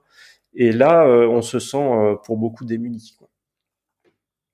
Pour beaucoup, euh, sortir dans les bois, c'est une activité totalement étrangère. Ouais, exactement. Euh, et c'est la raison pour laquelle je l'associe, euh, malgré moi, encore, on discute et, je, le comprends, tu vois, le bushcraft, le, naturalisme n'est pas la même chose que le survivalisme. Mais pour moi, il y a quand même quelque chose de trillier parce que après, je vais t'expliquer pourquoi. Selon mon point de vue, hein, c'est que a priori, à part une catastrophe une grosse catastrophe, euh, je sais pas, technologique, euh, naturelle ou quoi que ce soit, je, ne vois pas comment l'humain va retourner dans la nature dans les futures années. Alors je, ne veux pas me jouer le Nostradamus de bistrot, hein, mais mais c'est-à-dire que je veux dire la technologie, la technologie allant de plus en plus, allant de plus en plus loin. bon, l'intelligence artificielle, les constructions, les ceci, les cela. je ne vois pas comment le monde va se diriger autrement que vers un monde encore plus connecté, encore plus déconnecté de la nature et encore plus virtuel et encore plus euh, technologique, appelez ça comment pour moi, le chemin ne va pas dévier. Et donc le fait d'apprendre tout ça, il y a un petit côté archaïque, il y a un côté on transmet, mais ça, ne va pas servir, dans l'absolu, ça ne va pas servir un futur, sauf si ce futur euh, est une catastrophe. Hmm. Tu vois. Et que c'est bah plus, plus du loisir ou de l'espèce de l'entretien de, de mémoire où tu vois un peu la nostalgie de la forêt euh, et, et, de la passion et une activité comme il y en a qui jouent aux jeux vidéo bah il y en a qui vont faire des stages dans la forêt parce que c'est une passion. Mais euh, tu vois le fait de l'apprendre ou de vouloir absolument l'apprendre s'il n'y a pas d'effondrement c'est juste une c'est juste une passion. Tu vois tu vois tu vois ce que oui, parfaitement. Et, euh, et, là, je te rejoins. Et moi, je vais, je vais utiliser un terme qui est peut-être un peu violent, mais euh, pour moi, euh, le bushcraft et toutes ces connaissances-là, tu vois, euh, ça, ça fait partie du devoir de mémoire. C'est-à-dire que nos ancêtres, depuis des millions d'années, ont appris à lire la nature et à identifier des ressources à l'intérieur. Et moi, j'ai ce sentiment que alors c'est c'est peut-être un coup d'épée dans l'eau, tu vois. C'est c'est peut-être que peut-être que je me bats contre des moulins à vent, mais euh, pour moi, il est capital qu'on entretienne ces connaissances-là, qu'on essaye de les maintenir en tout cas le plus longtemps possible. Par contre, je te rejoins sur le fait que quand on voit la tendance actuelle, on n'a vraiment pas l'impression que l'on retourne à la nature euh, de sitôt. Ça c'est clair et net. Et c'est comme ça qu'on oppose aussi euh, deux visions du futur en termes euh, d'écologie. Hein. Euh, soit il y a la décroissance, et là on est bien obligé d'aller de retourner à ces connaissances de la nature, soit on s'achemine vers une écologie technologique, là où les progrès de la science et de la technique permettront de s'affranchir justement de toutes ces histoires de, de carbone et de limiter peut-être un risque d'effondrement. Et dans ce cas, euh, on reste dans un monde totalement connecté euh, et ça va pas aller en s'arrangeant. Donc euh, après, tu vois, comme je dis toujours, la, marche du progrès, on peut rien y faire. Hein. Donc, vaut mieux être conscient de ce qui se passe. tu parles de l'intelligence artificielle, par exemple. moi, j'ai plein de gens autour de moi qui me disent ah non, c'est horrible. Ah, je veux pas, je vais pas utiliser ça, ça sert à rien. Non, c'est scandaleux, machin et tout. Oui, mais que vous le vouliez ou non, on va y venir. Hein. Que vous le vouliez ou non, euh, l'intelligence artificielle, elle est là, elle, se développe de plus en plus vite.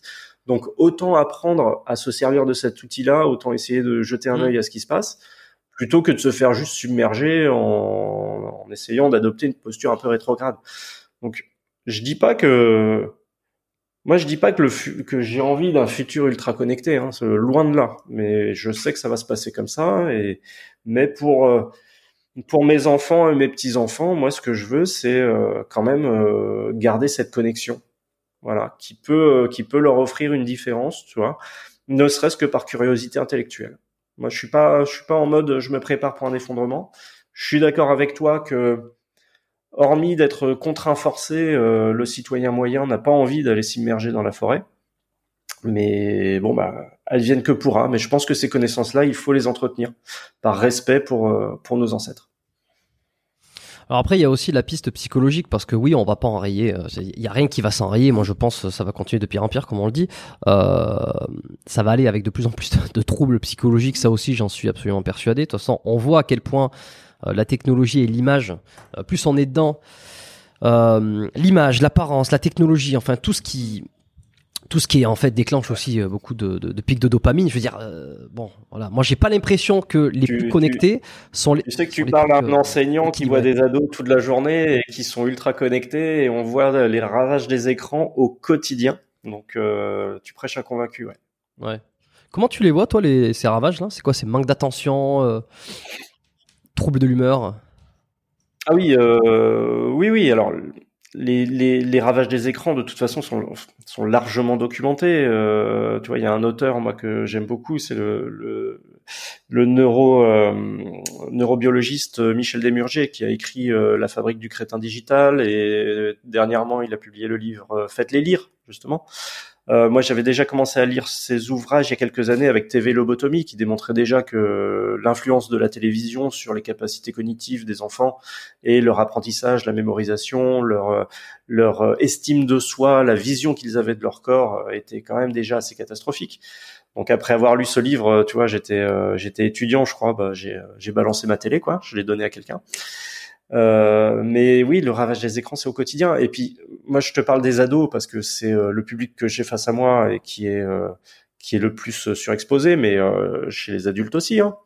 Combien de combien de gens connaissons-nous autour de nous qui sont absorbés par leurs écrans, qui sont désœuvrés et qui s'occupent à coup de alors Candy Crush, c'est un peu démodé, mais c'est la dernière référence que j'ai. Mais tu vois, enfin, un peu, un peu dépassé. Je, suis d'accord avec toi qu'il y a cette intoxication, euh, il y a cette intoxication des écrans. Ouais. Hum, hum. Bon, maintenant c'est TikTok. Ouais, alors non, si je disais ça, c'est que c'est vrai que peut-être un, certain retour à la nature, au-delà de penser uniquement en termes d'activité, de plaisir, euh, et peut-être de, de euh, de survie à un, probable effondrement, il y a aussi le côté, euh, j'en entends de plus en plus parler, tu vois, j'écoute quelques podcasts qui, parlent de ça, sur le fait d'aller en forêt, se balader dans la nature, etc. Enfin, faire toutes ces choses-là euh, permet aussi de se rééquilibrer. La forêt, Voilà, mais physiologiquement, quoi, il y, a un truc qui se fait vraiment euh, dans le corps. C'est pas qu'une question d'aller regarder les nuages et puis de penser à autre chose. Il y a ça, mais il y a aussi la, la, présence et le contact avec des éléments naturels. Alors j'avais même entendu dire que euh, se balader pieds nus euh, dans la forêt, euh, il y avait il y avait un espèce d'échange d'ions qui pouvait s'effectuer avec la plante des pieds. Alors je sais pas à quel point ça s'est étayé, à quel point c'est, ça, ça, a un impact, mais que ça pourrait ça pourrait jouer sur sa santé, sur la santé physique et physiologique aussi. Oui, parfaitement. Euh, alors cette histoire de se balader pieds nus, euh, moi j'ai pas de, voilà encore une fois j'ai pas d'avis dessus, je me suis pas renseigné, euh, j'ai pas étudié ces histoires euh, d'ions négatifs, ions positifs. Par contre, ce qui est ce qui est documenté, ce que ce que là sur lequel j'ai un avis, c'est l'ensemble de ce qu'on appelle donc le bain de forêt. Quand on dit bain de forêt, on imagine tout de suite le câlin aux arbres et puis ressentir l'énergie des roches, mais c'est pas du tout ça. En fait, euh, le bain de forêt, c'est tout simplement aller s'immerger, euh, comme son nom l'indique, dans un milieu naturel. Et là, pour le coup, de nombreuses études ont démontré que ne serait-ce que voir des arbres, euh, voir de la verdure, a un impact sur la concentration, sur l'humeur, avec avec forcément une humeur qui est renforcée, beaucoup plus positive. Donc rien que l'effet psychologique, en fait, il est immédiat dès lors qu'on va s'immerger en forêt. Après, il y a ce sentiment aussi, alors plus pour le pratiquant de bushcraft, euh, d'aller s'isoler, donc de s'extraire déjà du bruit de la ville, par exemple. Quand on va s'isoler, on sait que on ne peut euh, entre guillemets que compter sur soi, et je trouve que ça, en, en prise de confiance, en estime de soi, ça c'est quelque chose de capital. Tu vois, euh, la première fois où je suis vraiment parti euh, dans la nature euh, en Écosse avec mon sac à dos et où je bivouaquais dehors, là pour le coup, tu sens que tu franchis une étape, tu peux être fier de toi. C'est une vraie, pour moi, c'est vraiment un rite d'initiation quelque part, s'enfoncer dans la forêt tout seul. Donc il y a aussi cette dimension-là. pour le psychologique. Après, on sait que respirer au sein de la forêt les différentes odeurs, etc., et notamment le pétrichor, qui est l'odeur de la terre après la pluie, c'est apaisant. Ce sont des, c'est, tu vois, ce sont des odeurs que tu n'as peut-être jamais senties de ta vie, mais quand tu les sens, tu te sens chez toi. C'est-à-dire que c'est inscrit, ça doit être inscrit en nous quelque part. Ces odeurs-là sont apaisantes pour nous. Ces odeurs-là nous, nous confortent et nous font nous sentir euh, part d'un tout en fait. Et également, parmi ces odeurs, il y a des molécules volatiles qui sont euh, antibiotiques ou du moins antiseptiques qu'on appelle les phytoncides, qui sont relâchés par les plantes en fait dans l'air. Donc on respire aussi un air qui est euh, largement purifié, dans lequel il y a beaucoup moins de, microbes. Et ça, euh, l'effet pour la santé est quand même euh, est quand même notable. Et enfin, moi je te dirais qu'il y a un effet sur la physiologie qui, alors il y a deux effets sur la physiologie pour moi que j'ai ressenti et auquel je tiens énormément. Alors tout d'abord c'est l'activité physique même si pour moi il est important de se préparer à une sortie. Tu vois, quand tu vas faire du bushcraft, bah tu marches, tu portes ton sac à dos. Donc si tu as déjà fait du sport avec un gilet lesté, tu sais très bien que voilà, ça te demande un petit peu plus un petit peu plus de conditions physiques. Tu vas faire des tâches comme porter du bois, couper du bois qui demandent un petit peu de force. Donc en fait, tu fais déjà de l'activité physique. Et moi le dernier point là vraiment qui euh, qui pour moi euh, a été significatif, et je le ressens grandement ces temps-ci parce que là, depuis un an ou deux, je me suis un peu mis en stand-by. J'ai un peu moins le temps d'aller en, forêt parce que je bosse sur différents projets. mais c'est c'est quelque chose qu'on appelle de, dans le langage courant de façon un petit peu pour un peu le dénigrer, ce qu'on appelle le yoga des yeux, si tu veux. C'est que en fait en forêt, tes yeux vont être constamment en train de s'accommoder à la distance. C'est-à-dire que tu vas regarder un peu au loin euh, quel arbre tu peux croiser. Après, tu regardes au pied de l'arbre, ah bah tiens, il y a un champignon. Donc tu vois, tu varies tout le temps les distances. Après, tu vas te concentrer sur le petit bout de bois que tu es en train de tailler. Après, tu vas allumer ton feu. Tu vas regarder là-bas parce que tu as entendu un chevreuil qui passe, par exemple. Tes yeux sont constamment en train de s'accommoder, ils sont constamment en train de bouger, ce qui fait qu'en fait, ma vision, pendant tout le temps où j'ai pratiqué le bushcraft, s'est grandement améliorée. C'est-à-dire que j'ai, euh, moi qui ai toujours porté des lunettes, euh, bah, j'ai pu me passer de mes lunettes en fait au quotidien. Ça, ce sont des ce sont des exercices en fait qu'on fait avec des orthoptistes. Hein. Simplement euh, mhm. varier l'accommodation, varier le point de vue, euh, bouger les yeux dans certaines directions. Donc, mais là, tu le fais naturellement en étant dans le milieu, dans, en forêt. Du coup, j'ai pu me passer de mes de mes lunettes. J'ai toujours trouvé que ma vision était correcte. Et là, tu vois, depuis euh, ouais depuis un an, j'ai beaucoup moins le temps de sortir. Enfin, quand je dis que j'ai beaucoup moins le temps, je fais quand même au minimum une sortie par par semaine mais euh, je sens que euh, sur ma vision, ça a un impact. Donc ça, c'est quelque chose vraiment que dont je peux témoigner euh, personnellement. Quoi. Ouais, je suis pas étonné. C'est assez, c'est assez clair, c'est assez limpide quand on l'explique. De la façon dont tu l'expliques, on s'imagine très bien. Euh, quand on est sur un écran euh, toute la journée, euh, alors toute la journée au travail, et puis ensuite quand on rentre du travail et qu'on est encore sur un écran, alors sur le téléphone, et puis euh, ou alors tu manges devant la télé et que ensuite encore sur un écran devant Netflix, t'imagines bien que ta vision elle est souvent, elle est souvent au même endroit et t'as pas ce, t'as pas ce jeu, t'as pas tous ces muscles de la, de la pupille ou de la rétine, je sais plus, je sais plus exactement, d'accommodation quoi.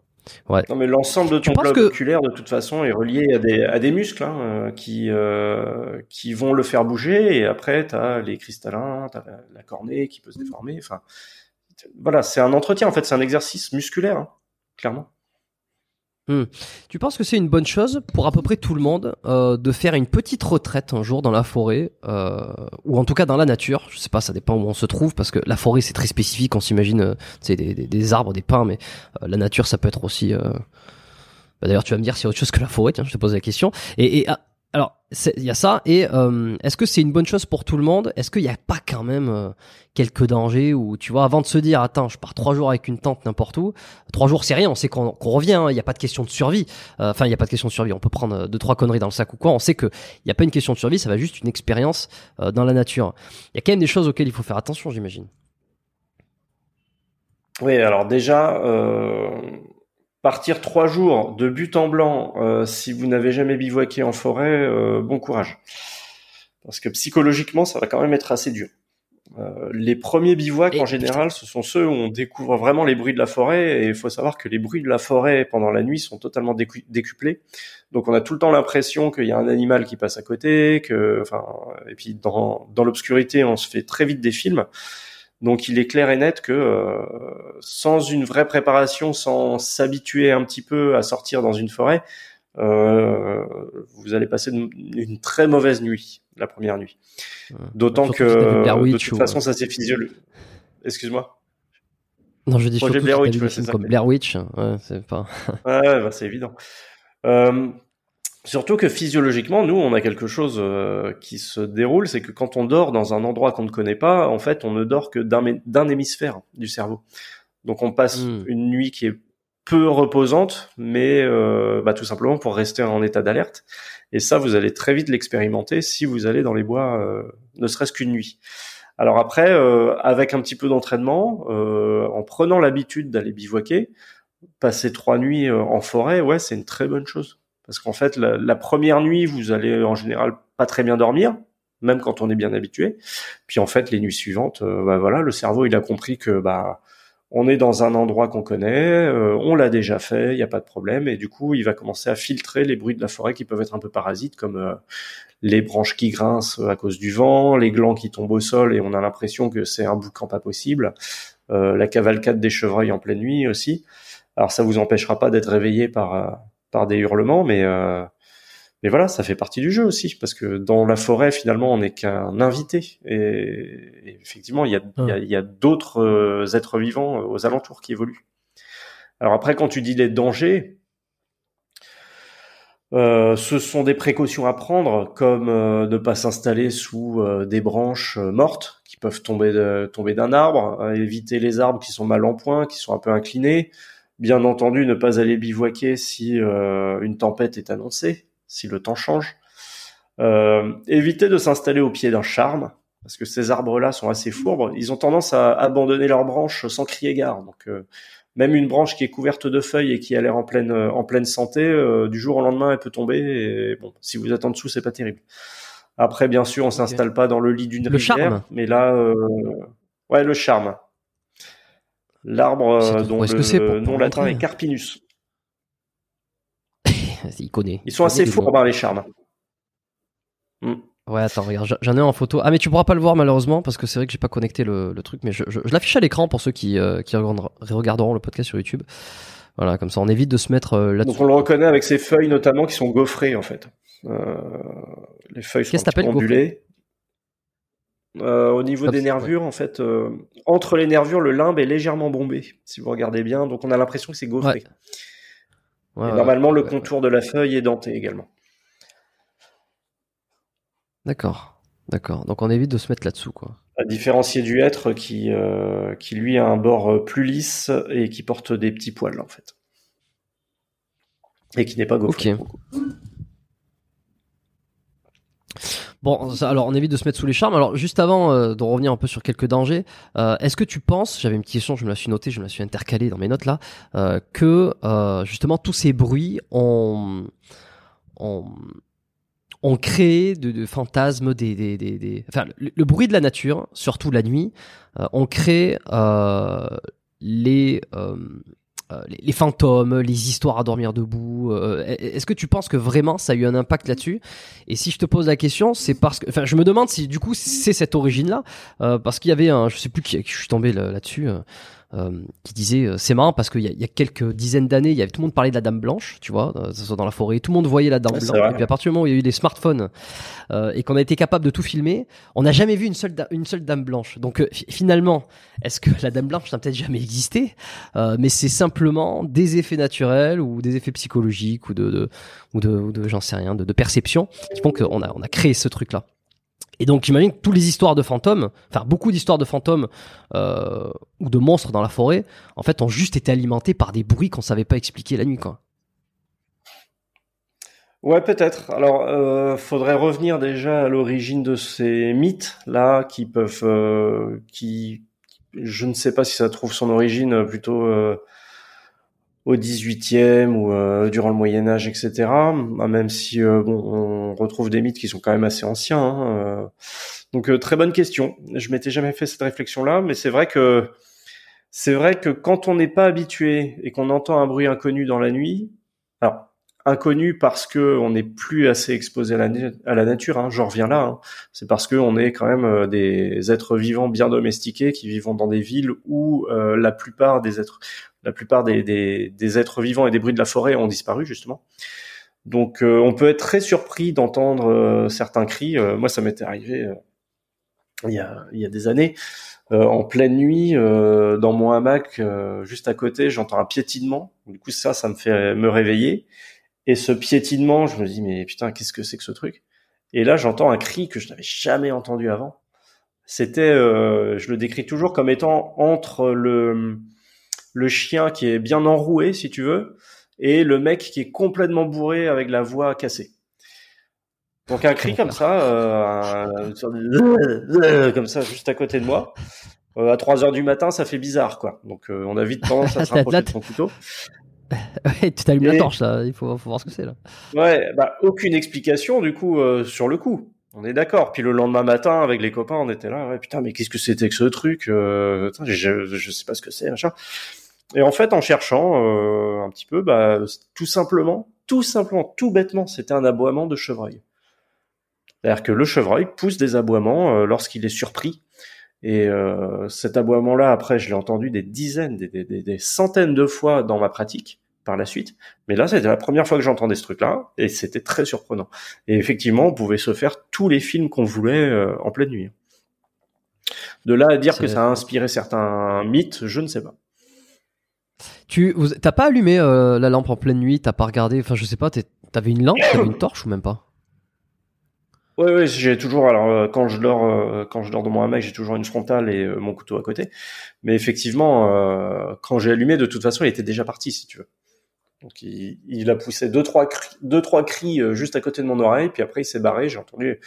Et c'est ça aussi qui m'avait, qui m'avait aiguillé vers la piste d'un chevreuil, c'est que le piétinement était, tu sais, ça venait par à coups, donc euh, on sentait que l'animal sautait, quoi. On sentait que ce truc-là sautait. Ah. Ouais, ouais, ok. Euh, non, mais j'imagine qu'on doit en vivre. euh, On doit en vivre. T'as d'autres des anecdotes comme ça, des trucs qui te sont arrivés où tu t'es, tu t'es, tu t'es dit, putain, j'ai. Ouais, alors bon, c'est des trucs gentils, hein, c'est c'est des trucs qui peuvent vous arriver euh, vous en pleine nuit, mais c'est vrai que la première fois où euh, où je suis allé bivouaquer avec ma compagne pour lui montrer ce que c'était, on est on s'est enfoncé dans une forêt, euh, etc. Puis bon, euh, elle dormait pas bien, elle était pas très rassurée, donc vers 3 heures du matin. euh, je rallume le feu pour la réchauffer et puis euh, on se dit bon bah est-ce qu'on rentre ou est-ce qu'on on termine la nuit? Parce que faut aussi garder ça à l'esprit, hein, c'est que quand on part bivouaquer, on a toujours cette solution-là, hein, de rentrer en pleine nuit si jamais ça va pas. Et là, euh, on entend un espèce de, piétinement euh, sourd, mais vraiment, euh, quand je dis que la nuit, les sons sont décuplés, là, on avait vraiment l'impression que c'était un camion poubelle qui passait à côté, quoi. Un piétinement qui faisait trembler le sol et des, des, bruits de, dans les feuilles vraiment très très lourds, dans la litière forestière là qui est remuée. Et dans le faisceau de la frontale s'approche une paire d'yeux, très bas sur le sol, et un petit être tout poilu avec des taches blanches, et il s'agissait d'un marcassin. Ok. Et là, tu te dis que ça peut vite dégénérer, parce que le marcassin ne Parce se que le marcassin, il est- seul, et qu'en général, la maman sanglier, euh, la maman sanglier peut être très très agressive pour défendre sa progéniture.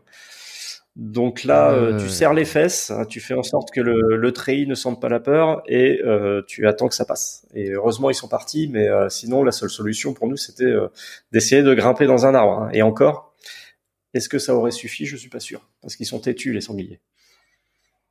Et tu fais bien de le, tu fais bien de le préciser parce que tu, enfin, tu le savais, tu avais la connaissance, donc pour être euh, prudent. Mais a priori, tu vois un marcassin, tu te dis, oh là là, mais quel, quel, c'est, inoffensif, c'est mignon, on va l'adopter. Viens, t'as, t'as presque envie qu'il se rapproche de ton, de ton campement, tu vois. Ouais, j'ai tapé marcassin.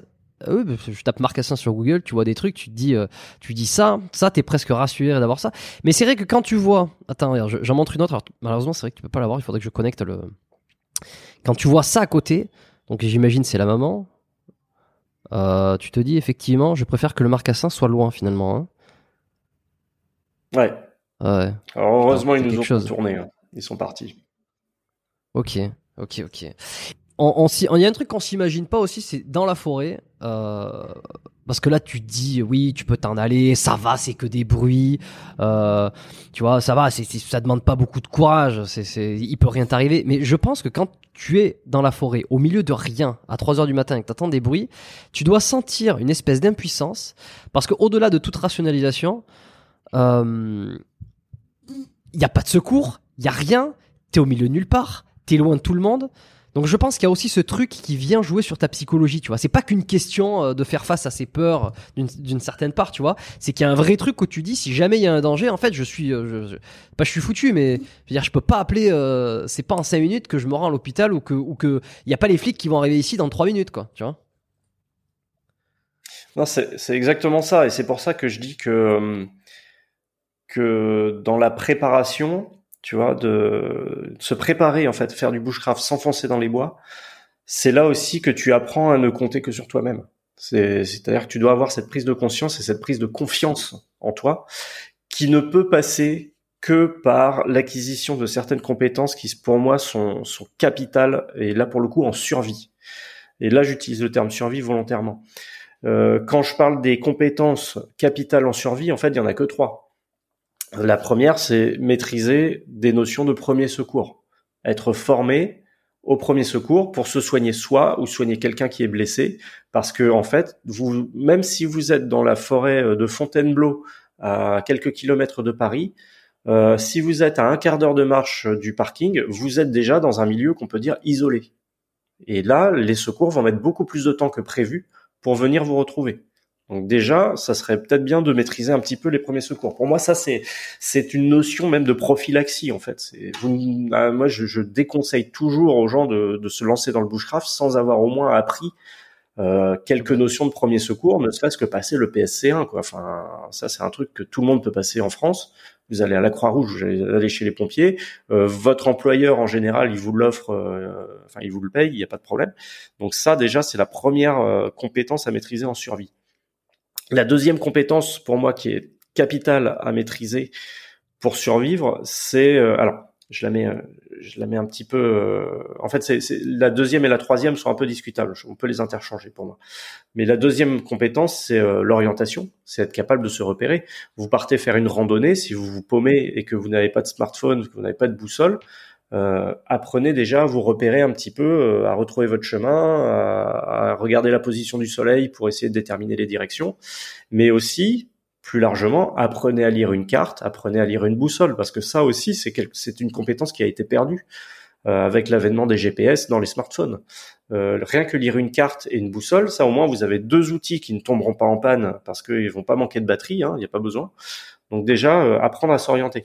Et enfin, euh, une des compétences aussi qui est capitale en bushcraft, c'est être capable d'allumer un feu. Être capable d'allumer un feu avec ou sans allumette, mais être capable d'allumer un feu relativement rapidement. Et donc emporter le matériel qui est qui est important pour ça. Donc tu vois, quand tu es à 3 heures du matin et que tu te dis que tu ne dois compter que sur toi-même, bah tu sais que en gros, si tu te blesses, tu vas pouvoir peut-être faire deux trois trucs pour éviter que ça ne dégénère. Si tu es au beau milieu des bois et que tu as plus ton matériel, tu peux essayer de te repérer et de retrouver euh, la route vers le parking pour, euh, pour rentrer chez toi. Et si vraiment tu es bloqué, eh ben, tu allumes un feu et tu passes la nuit à côté de ton feu parce qu'au moins le feu pourra te réchauffer et il va aussi éloigner toutes les menaces.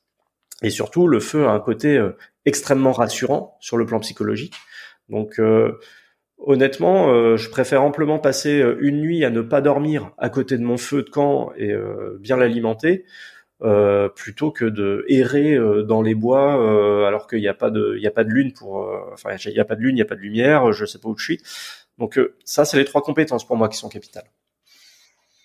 Est-ce que tu pourrais t'allumer un feu dans la nature dans la forêt avec absolument aucun matériel sur toi aucun aucune allumette tu sais ce qu'on peut voir dans les films dans Seul au monde là quand ils grattent le le, mhm. le, bois sur du bois en mettant un peu de, de, de, de filet de je sais pas des, des feuilles est-ce que c'est c'est possible ça? Euh, c'est très compliqué, même pour quelqu'un d'expérimenté, ça, ça l'est aussi? Qu'on enlève un peu ce, qu'on démystifie. Ouais, ouais, ouais, là c'est un, là c'est aussi un mythe, tu vois. C'est une vision, euh, ça fait partie de la vision un peu romantique du bushcraft, qui voudrait que euh, on aille euh, tout nu dans les bois. Et sur place on va trouver tout ce qu'il nous faut pour euh, pour pour faire notre camp, pour manger, pour faire du feu, etc. Mais mais oui, mais ça, le problème, c'est tous ceux qui sont tous ceux qui sont illuminés, euh, qui, qui, ont fait passer ces idées-là, parce que ça c'est un truc que je voulais dire tout à l'heure, et finalement euh, on est passé à autre chose, mais tu vois toutes ces personnes en fait qui ont qui ont mis euh, cette image-là du, du, bushcraft, du naturalisme, que c'est le sens, l'éveil, qu'il suffit d'aller à poil dans la nature, de communier avec l'arbre, de faire un câlin, d'aller gratter deux trois pierres. Et je, je pense que tous ceux qui, qui, qui, prennent certaines substances et qui veulent absolument faire passer des idées métaphysiques, métaphoriques ou ce qu'on veut, ils ont apporté quand même pas mal de mal, tu vois. Donc je, je trouve ça très bien que voilà, je, te laisse reprendre, mais je voulais juste le préciser. C'était un petit un, petit tac que je voulais faire parce que je connais des personnes qui sont là-dedans et qui je, je suis pas certain euh, à vouloir éveiller tout le monde. Je pense qu'au contraire, ils embrument tout le monde et ils desservent la cause. Voilà. Ouais, alors tu vois, j'ai un avis un peu partagé sur ça. C'est que effectivement, euh, tu vas avoir des comment dire, des, des, des, personnes qui vont être vraiment dans, ce, dans cette description outrancière et comme je le dis, une vision parfaitement romantique, romancée et, et poétique de euh, de Gaïa va tout nous fournir. Donc euh, on va on va tout nu dans les bois, on va trouver un silex. Avec le silex, on va tailler des bouts de bois. Avec les bouts de bois, on va faire du feu, etc. Euh, bon, ça, c'est une vision très outrancière qui, en plus, je pense, a été largement véhiculée par les réseaux sociaux. Euh, il y a y y a une vidéo qui est très connue hein, d'un type, euh, je crois que c'est un Australien qui euh, part avec rien et qui petit à petit construit carrément une petite cabane, une petite maisonnette avec le feu, le four à poterie, etc c'est possible, c'est possible, mais à plusieurs conditions. Ces premières conditions, vous connaissez très bien votre milieu, donc vous savez que si vous allez là, vous allez trouver du silex, parce que le silex, désolé, mais ça ne se trouve pas partout. Euh, vous allez trouver euh, le bois qui correspond bien pour faire le feu tel que dans la dans la méthode dont vous avez besoin. Vous allez trouver euh, de l'argile, vous allez trouver les plantes que vous voulez, etc. Donc ce côté un peu outrancier ne fonctionne que si on connaît très bien son milieu et qu'on sait qu'on va trouver tout ce qu'il nous faut. Il y a plein de régions en France, enfin d'ailleurs c'est la majorité des régions en France, où il n'y a pas une trace de silex. Donc désolé de vous l'apprendre, mais vous n'allez pas pouvoir tailler un silex pour vous faire l'outil de base qui est l'outil coupant et pouvoir euh, élaborer ensuite d'autres euh, d'autres instruments. Partant de là, il est quand même possible, en théorie, de partir sur le terrain, de trouver donc euh, un outil coupant ou alors d'amener un, couteau, c'est ce que je fais, hein, je m'en cache pas, et ensuite d'allumer un feu effectivement en frottant des bouts de bois. Par contre, frotter des bouts de bois, ça nécessite encore une fois une extrême connaissance naturaliste, puisqu'il faut être capable d'identifier quelle est l'essence de bois que vous voulez euh, récolter. Donc il faut savoir récolter l'essence de bois précise. Il faut que cette essence de bois soit bien sèche et même parfois dans un état de décomposition euh, assez assez précis pour que ça puisse fonctionner. Ensuite, il faut être capable de tailler euh, l'ensemble des matériaux, donc euh, de, de les façonner pour qu'ils puissent s'imbriquer les uns dans les autres, offrir un maximum de friction. Et ensuite, euh, une des parties les plus difficiles, c'est maîtriser tous les gestes, maîtriser cette compétence en fait, ce, cet art du feu. Euh, tu parlais du film Seul au monde là que j'avais d'ailleurs euh, débriefé dans la série de GQ là. Là, on, on a on a quelqu'un qui utilise un bois très précis, enfin qui frotte un bois très précis sur un autre bois très précis, avec une méthode qui est elle-même extrêmement exigeante et physique. Euh, en France, il y a d'autres méthodes qu'on peut utiliser. Moi, j'aime bien utiliser le feu par friction avec un archer. Donc, on utilise une branche euh, dans ce euh, courbée sur laquelle on tend une cordelette, et ça, ça permet de mettre en rotation un forêt sur une planchette. Et c'est ça qui crée de la friction, c'est ça qui élève la température et qui forme une braise. Donc l'archer donne un avantage mécanique. Mais encore une fois, il faut maîtriser les gestes et savoir si on fait bien le geste. En fait, ça, ça demande beaucoup de pratique parce que on n'est pas dans, je veux dire, ça va tellement vite qu'on peut pas être en train de regarder et se dire ah là c'est en train de prendre, ah là ça prend pas, faut que j'aille plus vite, ah là il faudrait que j'appuie un peu plus, etc. On peut pas le voir on est vraiment dans le ressenti, on est dans la somesthésie, quoi. On est vraiment, euh, c'est quel est euh, quel, est mon ressenti là dans la main qui appuie sur la pommelle? Est-ce que je sens que la friction est bonne? Est-ce que je sens que la rotation va assez vite, etc. Et même le son, l'odeur du bois, il y a tout ça qui se conjugue parce que voilà, pour moi, allumer un feu par friction, c'est c'est on ne peut juger de l'efficacité de son geste que par l'ensemble de ces indices-là. Et en fait, ces indices-là ne passent pas par la vue. Donc déjà, tu vois, il y a aussi toute cette dimension euh, apprendre à faire du feu par friction avec toutes ces compétences physiques en fait qu'il faut absolument maîtriser. Et enfin, le dernier volet, c'est que ok, vous allez faire votre feu par friction, vous allez obtenir simplement une braise. Et cette braise, bah, il faut savoir la transformer en flamme parce que c'est ça qu'on veut quand on fait du feu. Et transformer une braise en flamme, ça demande encore une fois des connaissances naturalistes et un sens de l'observation. Il faut savoir quelles sont les ressources qu'on va bien qu'on va devoir aller récolter pour produire ces flammes. Et je vous le dis tout de suite, pour ceux qui connaissent pas, si vous utilisez des feuilles mortes, vous n'allez pas y arriver. Les feuilles mortes sont gorgées en général d'humidité, donc vous allez juste étouffer votre braise. On dit qu'il faut trouver euh, des herbes sèches. Bah, euh, bon courage hein, en, certaines saisons, notamment au printemps, pour trouver des herbes vraiment sèches. Donc en fait, on peut se tourner après vers des écorces, vers des graines qu'on appelle les akènes, qui poussent euh, par exemple sur la clématite ou le pissenlit, là, les espèces de petits parachutes. Euh, voilà, c'est un ensemble. Donc, comme je dis toujours, allumer un feu, c'est comme pour le, c'est comme pour le bushcraft au sens large. C'est un ensemble de, de connaissances naturalistes, savoir reconnaître les bonnes ressources et surtout les ressources dans quel état elles sont, est-ce qu'elles sont sèches, est-ce qu'elles sont en décomposition, etc. Mais aussi un ensemble de compétences. Et là, pour le coup, on est sur des compétences vraiment intimes, quoi. Vraiment, c'est ça résonne en nous plutôt que simplement euh, contrôler que notre geste est bon euh, à la simple euh, avec notre simple vue. Ça, c'est pas suffisant. Donc, il y a beaucoup de travail en fait. Si on veut vraiment allumer un feu, voilà, sans rien dans la nature. Et c'est pour ça aussi qu'en général, nos ancêtres ou les peuples euh, premiers, tels qu'on les, tels qu'on les appelle encore, les chasseurs-cueilleurs, chasseurs-cueilleurs, pardon, qui allument leur feu de cette façon-là partout au monde, bah en fait, ils ont toujours leur kit de feu par friction sur eux. C'est-à-dire que c'est très rare que l'une de ces personnes-là se dise bah tiens, je vais dans les bois et là aujourd'hui, je vais allumer un feu avec toutes les ressources que je trouve uniquement in situ. Ça c'est très difficile. Alors que ces gens-là, bah, ce qu'ils font depuis la nuit des temps, c'est qu'à un moment, ils vont dans les bois, ils ramassent plein de ressources, ils les taillent, ils les font sécher euh, au niveau de leur campement, et ils prévoient de les utiliser un peu plus tard, lorsque le bois sera bien sec, bien décomposé, comme il faut. Hmm, ok. Que je comprenne bien le mécanisme du feu, l'objectif c'est en frottant avec de la friction, c'est créer de la chaleur pour faire naître une braise. Donc en fait, il faut aller ça, ça, serait quoi? Combien de combien de température euh, il faut aller euh? En moyenne pour le pour embraser du bois, de, de la sciure de bois.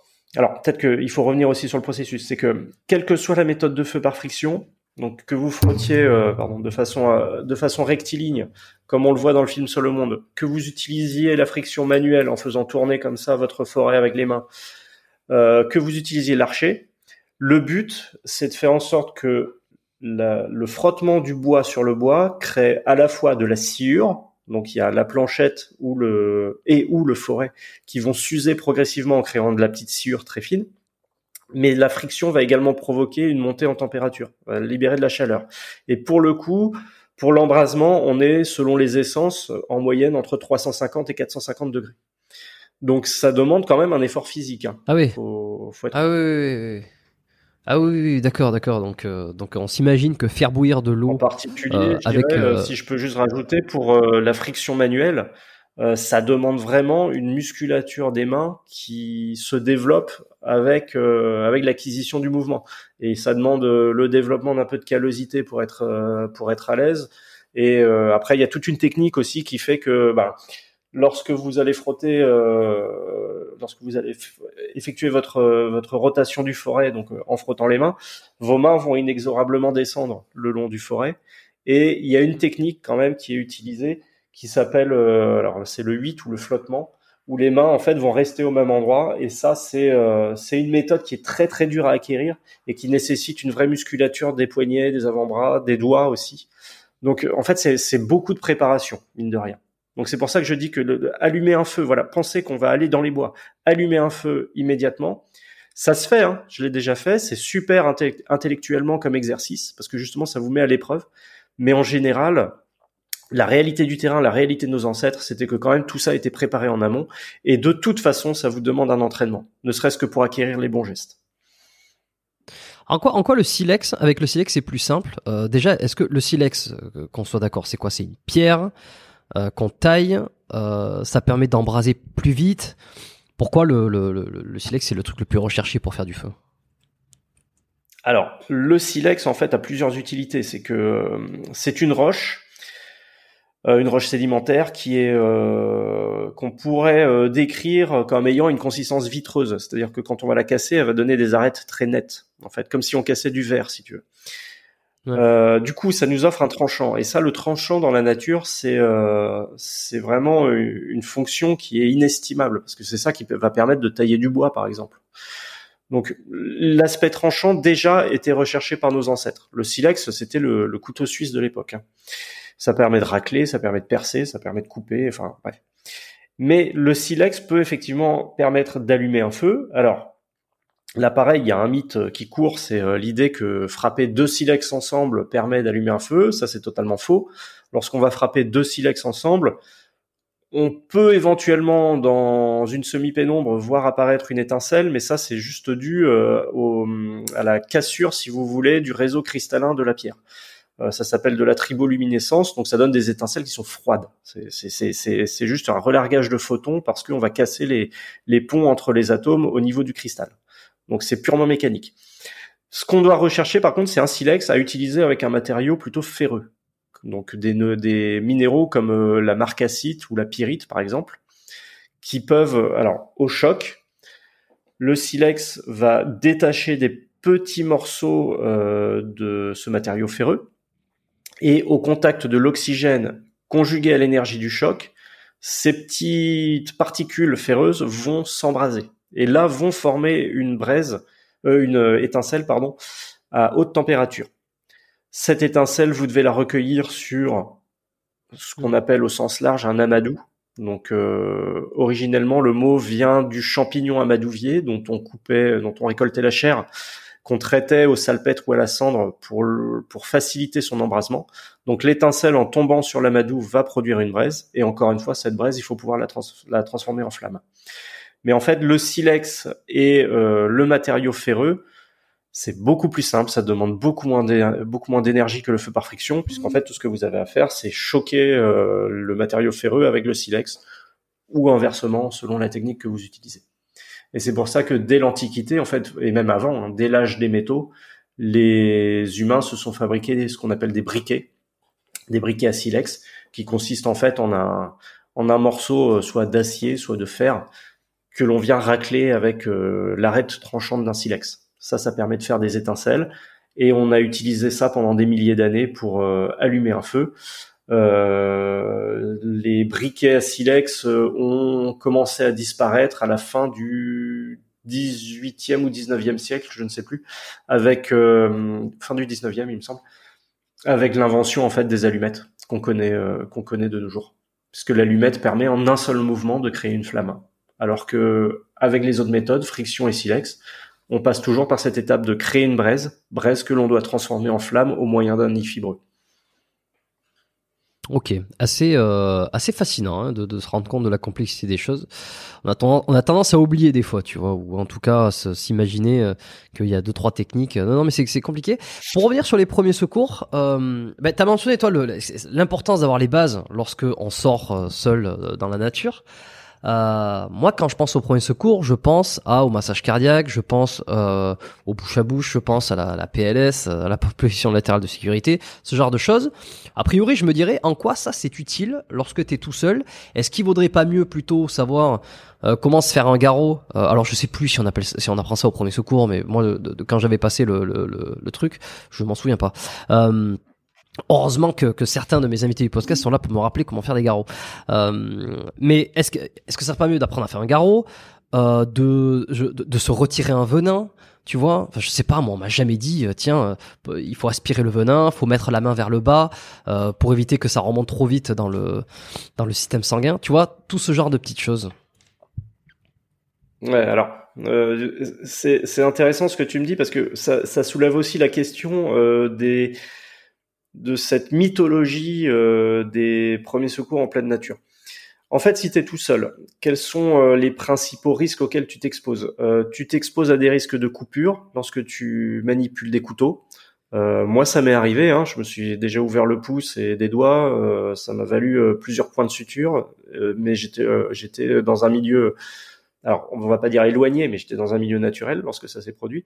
Donc et déjà, ne serait-ce que savoir faire un pansement compressif, et effectivement savoir faire un garrot éventuellement si la plaie est vraiment grave, comme ça peut survenir avec euh, une, un coup de hache par exemple. Euh, et soit dit en passant, oui, les garrots, je crois, sont à nouveau au programme du PSC1 puisque euh, depuis les attentats de 2015, on s'est rendu compte qu'en fait, c'était vachement utile que les gens sachent euh, faire des garrots.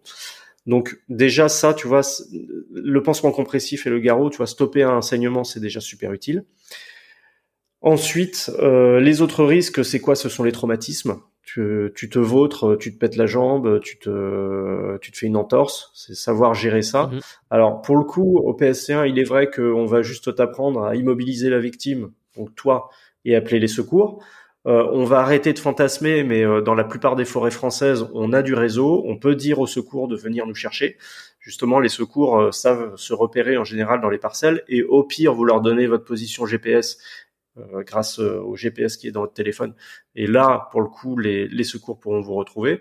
Donc, au pire, si vraiment euh, la, blessure est assez lourde et que vous pouvez pas vous déplacer, il y a quand même quelque chose à faire. Donc les traumatismes et puis après, bon, le reste, je dirais, ça, ça relève, alors là pour le coup, ça relève plus soit de l'inconfort, soit de la pathologie que vous pouvez pas traiter. Si vous êtes en train de faire un infarctus tout seul au fond des bois, bah, désolé de vous l'apprendre, mais vous allez probablement pas faire vous-même votre massage cardiaque, quoi. Donc à part appeler les secours quand vous êtes encore un peu conscient, euh, voilà, il n'y a pas il a pas 36 solutions.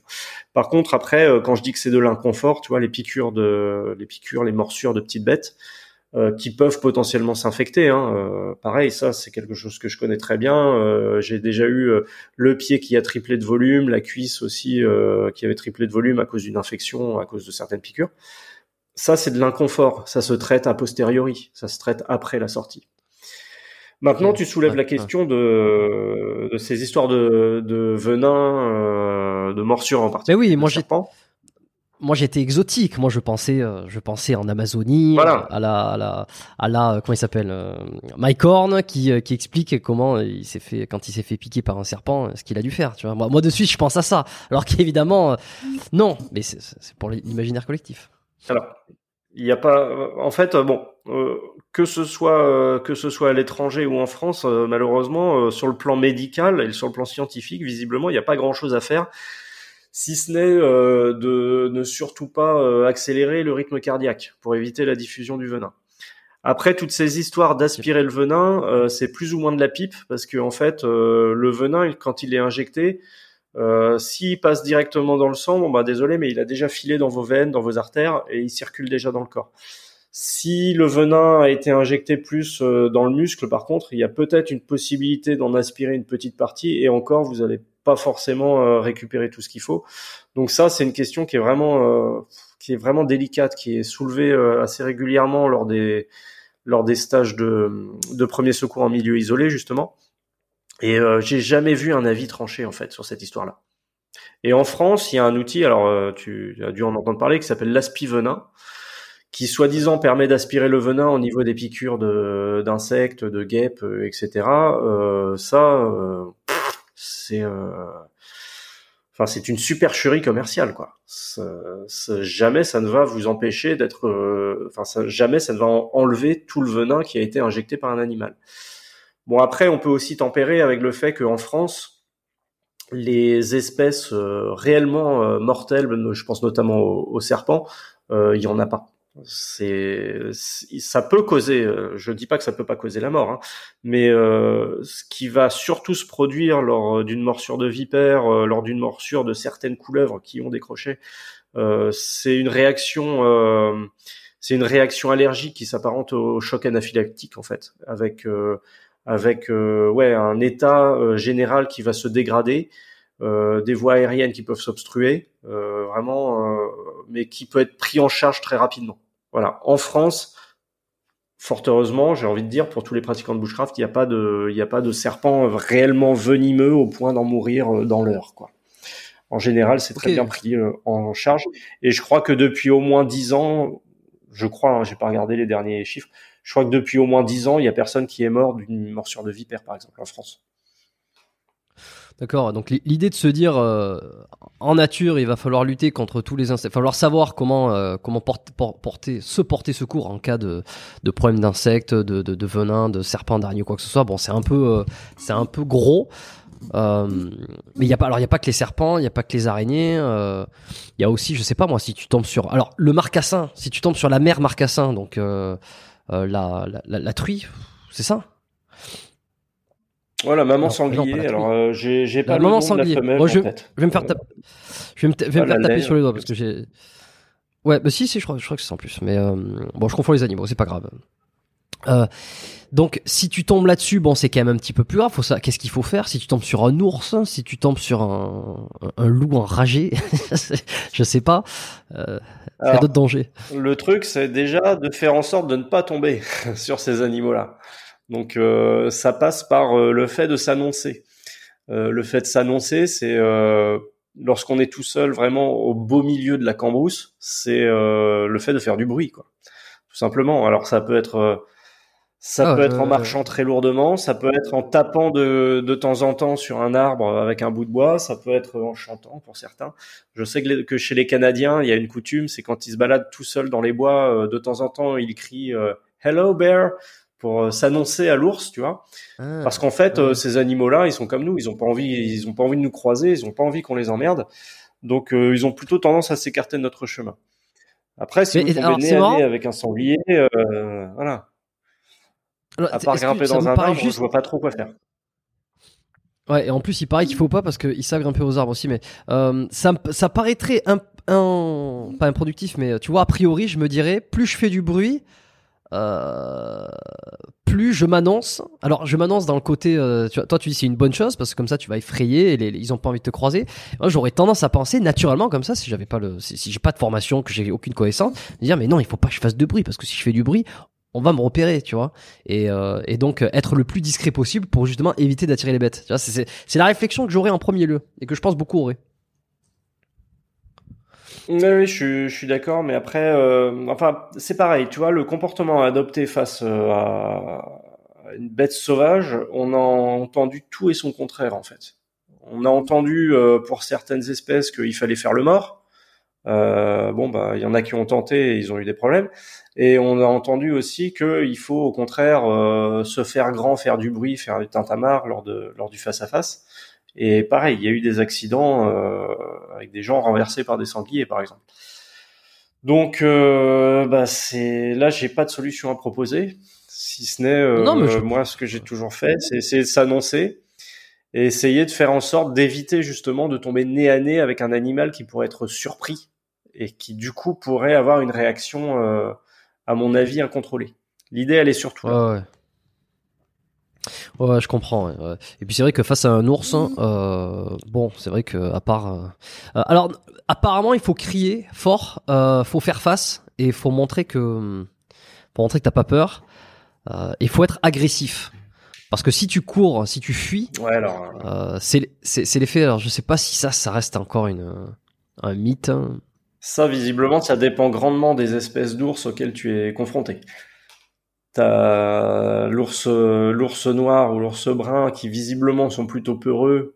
Et euh, si tu fais du bruit dans la nature, etc., ils vont prendre leur, euh, ils vont prendre leurs pattes à leur cou. Par contre, euh, si tu fais ça avec un grizzly, visiblement, ça va pas marcher. Donc pareil, c'est c'est à la fois une différence donc de réaction par rapport à l'espèce, mais ça, ça nécessite déjà de savoir quelle espèce tu as face à toi. Et là, on revient encore à cette idée d'être d'être un naturaliste. Et puis euh, ça tient aussi euh, au fait que bah euh, tu sais pas comment tu vas réagir sous le stress, tu sais pas comment ça va ça va se passer ce jour-là et c'est très difficile de prévoir ce genre de ce genre de, de choses et quelle réaction tu auras. Je veux dire c'est c'est comme c'est comme une agression ou une attaque terroriste. Qui peut prédire la l'attitude qu'il aura le jour où ça se produira face à lui, tu vois? Toi, quand j'ai écouté euh, ton interview avec euh, Michael c'était exactement ça. C'est ça l'idée. C'est pareil en fait là. Hum. Alors ça, c'est les grands débats euh, entre ceux qui pratiquent la self, hein, ceux qui pratiquent les sports de combat. Euh, je, passe je fais un petit coucou à Cyril Diabaté, forcément, sur euh, quand est-ce que t'es le plus prêt au moment T. est-ce que c'est en reproduisant des, des reproduisant des gestes hein, Est-ce que c'est parce que t'es habitué à te battre hein? Est-ce que lorsque tu te bats dans un ring, c'est vraiment la même chose dans la réalité? Ben certains disent oui, certains disent non. Bon, je pense que ça restera toujours à débat et à débattre. Euh, une, situation que je voulais te demander quand même, qui était euh, précise. T'es dans la forêt, t'es tout seul, tu vas faire ton petit ton petit bivouac. Tu te ah, bah, pour moi, ça me paraît pas du. Ça, pour moi, ça me une, situation totalement probable. Tu te fais une entorse à la cheville parce que t'as marché sur une branche ou alors t'as pas vu un trou. Euh, entorse externe de la cheville droite, admettons. Tu regardes ton téléphone. Alors évidemment, t'as as mal. Tu, tu cries. T'essaies de voir s'il y a des gens. Il y a personne. Évidemment, t'es venu là pour voir personne. Donc t'es pas étonné qu'il y ait personne. Tu regardes sur ton téléphone. Euh, il y a pas de réseau. Qu'est-ce que tu fais? Alors, si c'est mon cas personnel à moi, euh, déjà, première, moi, ce que j'essaierai de faire, c'est d'immobiliser la cheville, donc euh, en faisant une attelle avec euh, des bouts de bois et des tissus, quoi. Et ensuite, bah, j'essaie de me déplacer. J'essaie de me déplacer parce que en général, lorsque je vais bivouaquer, je sais très bien où je me trouve et je sais très bien comment je suis censé rentrer. Donc euh, là, pour le coup, j'essaie de me déplacer jusqu'à l'endroit où j'ai laissé ma voiture, jusqu'à la route la plus proche, enfin l'endroit où je peux où je peux retrouver entre guillemets la civilisation. Là, pour le coup, c'est ça fait partie de la prise de décision qu'on doit avoir lorsqu'il survient quelque chose. C'est est-ce que je reste sur place et j'attends des conditions plus favorables? Tu vois, si par exemple là, je change totalement le cadre, mais imagine que ça, ça se produise sous un blizzard euh, pas possible, des chutes de neige monstres, euh, moins 10 degrés. Peut-être que là, le truc le plus logique, ce serait de rester au campement à côté du feu, quoi. Et d'attendre le lendemain qu'il fasse au moins jour pour pouvoir rentrer. Par contre, si c'est une nuit euh, très calme, comme la plupart du temps, quand je quand on va bivouaquer, bah écoute, ça vaut peut-être le coup de tenter de rejoindre la voiture en, suivant, en, quittant la parcelle où on bivouac et en suivant les chemins, quoi. Voilà, sans se mettre en danger. Ok, bon, beaucoup de bon sens finalement, de d'étape par étape, de, de, faire le point sur la situation, de garder son sang-froid. J'insiste juste sur le côté euh, pragmatique en fait, c'est-à-dire que là, on n'est pas euh, le bushcraft, c'est loin d'être euh, hollywoodien, on n'est pas dans Bear Grylls, tu vois, qui ah tiens, il y a une falaise, je vais aller sauter dans l'eau juste parce que voilà, il y a la télé à côté. Non, non, au contraire, on est vraiment dans la limitation des risques, tu vois, l'anticipation et la limitation des risques en permanence et prendre des décisions pragmatiques selon la situation, quoi. Hmm. On n'est pas non plus dans euh, je me coince le bras donc euh, je vais devoir me le couper euh, pour rentrer chez moi. Et en, plus je dis ça parce que c'est une histoire de 127 heures mais en plus c'est une hmm. histoire vraie. Alors je sais pas à quel point elle est, elle est vraie comment elle est elle est racontée dans le film. C'est si mais elle, est parfaitement vraie hein. c'est dans, dans le parc de Canyonlands effectivement cette personne s'était retrouvée avec le bras coincé sous un rocher euh, son nom c'était euh, Cranston, je crois, un truc comme ça. Et euh, ouais, bah tu vois là pour le coup poussé par la soif, puisqu'il avait plus rien à boire. Alston. Et, euh, et il savait qu'au fond d'un canyon personne n'allait jamais le retrouver.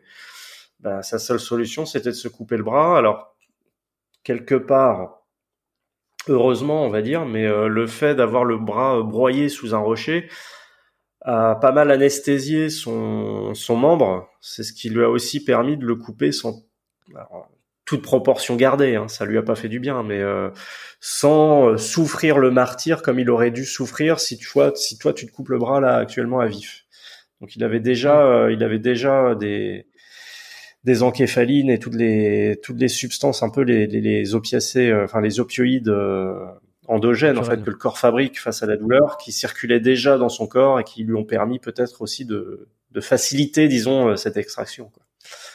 Mais euh, une histoire euh, qui fait froid dans le dos et qui montre qu'on doit toujours prévoir là où on va et aussi qu'on doit toujours avertir de là où on va. Et ça, c'est un concept aussi qui est super important, le concept de, de l'ange gardien. Quand tu pars quelque part, que ce soit en trek à l'autre bout du monde ou juste dans le bois d'à côté, toujours prévenir quelqu'un, juste dire bah voilà, je vais je vais, je vais euh, me faire un café au fond des bois. Euh, je pense être rentré pour 18 heures. Quoi.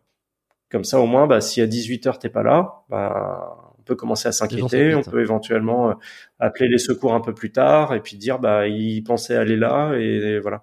Au moins, ça oriente quoi. Donc, si t'arrive un pépin, tu t'as plus de chances d'être retrouvé. Mm.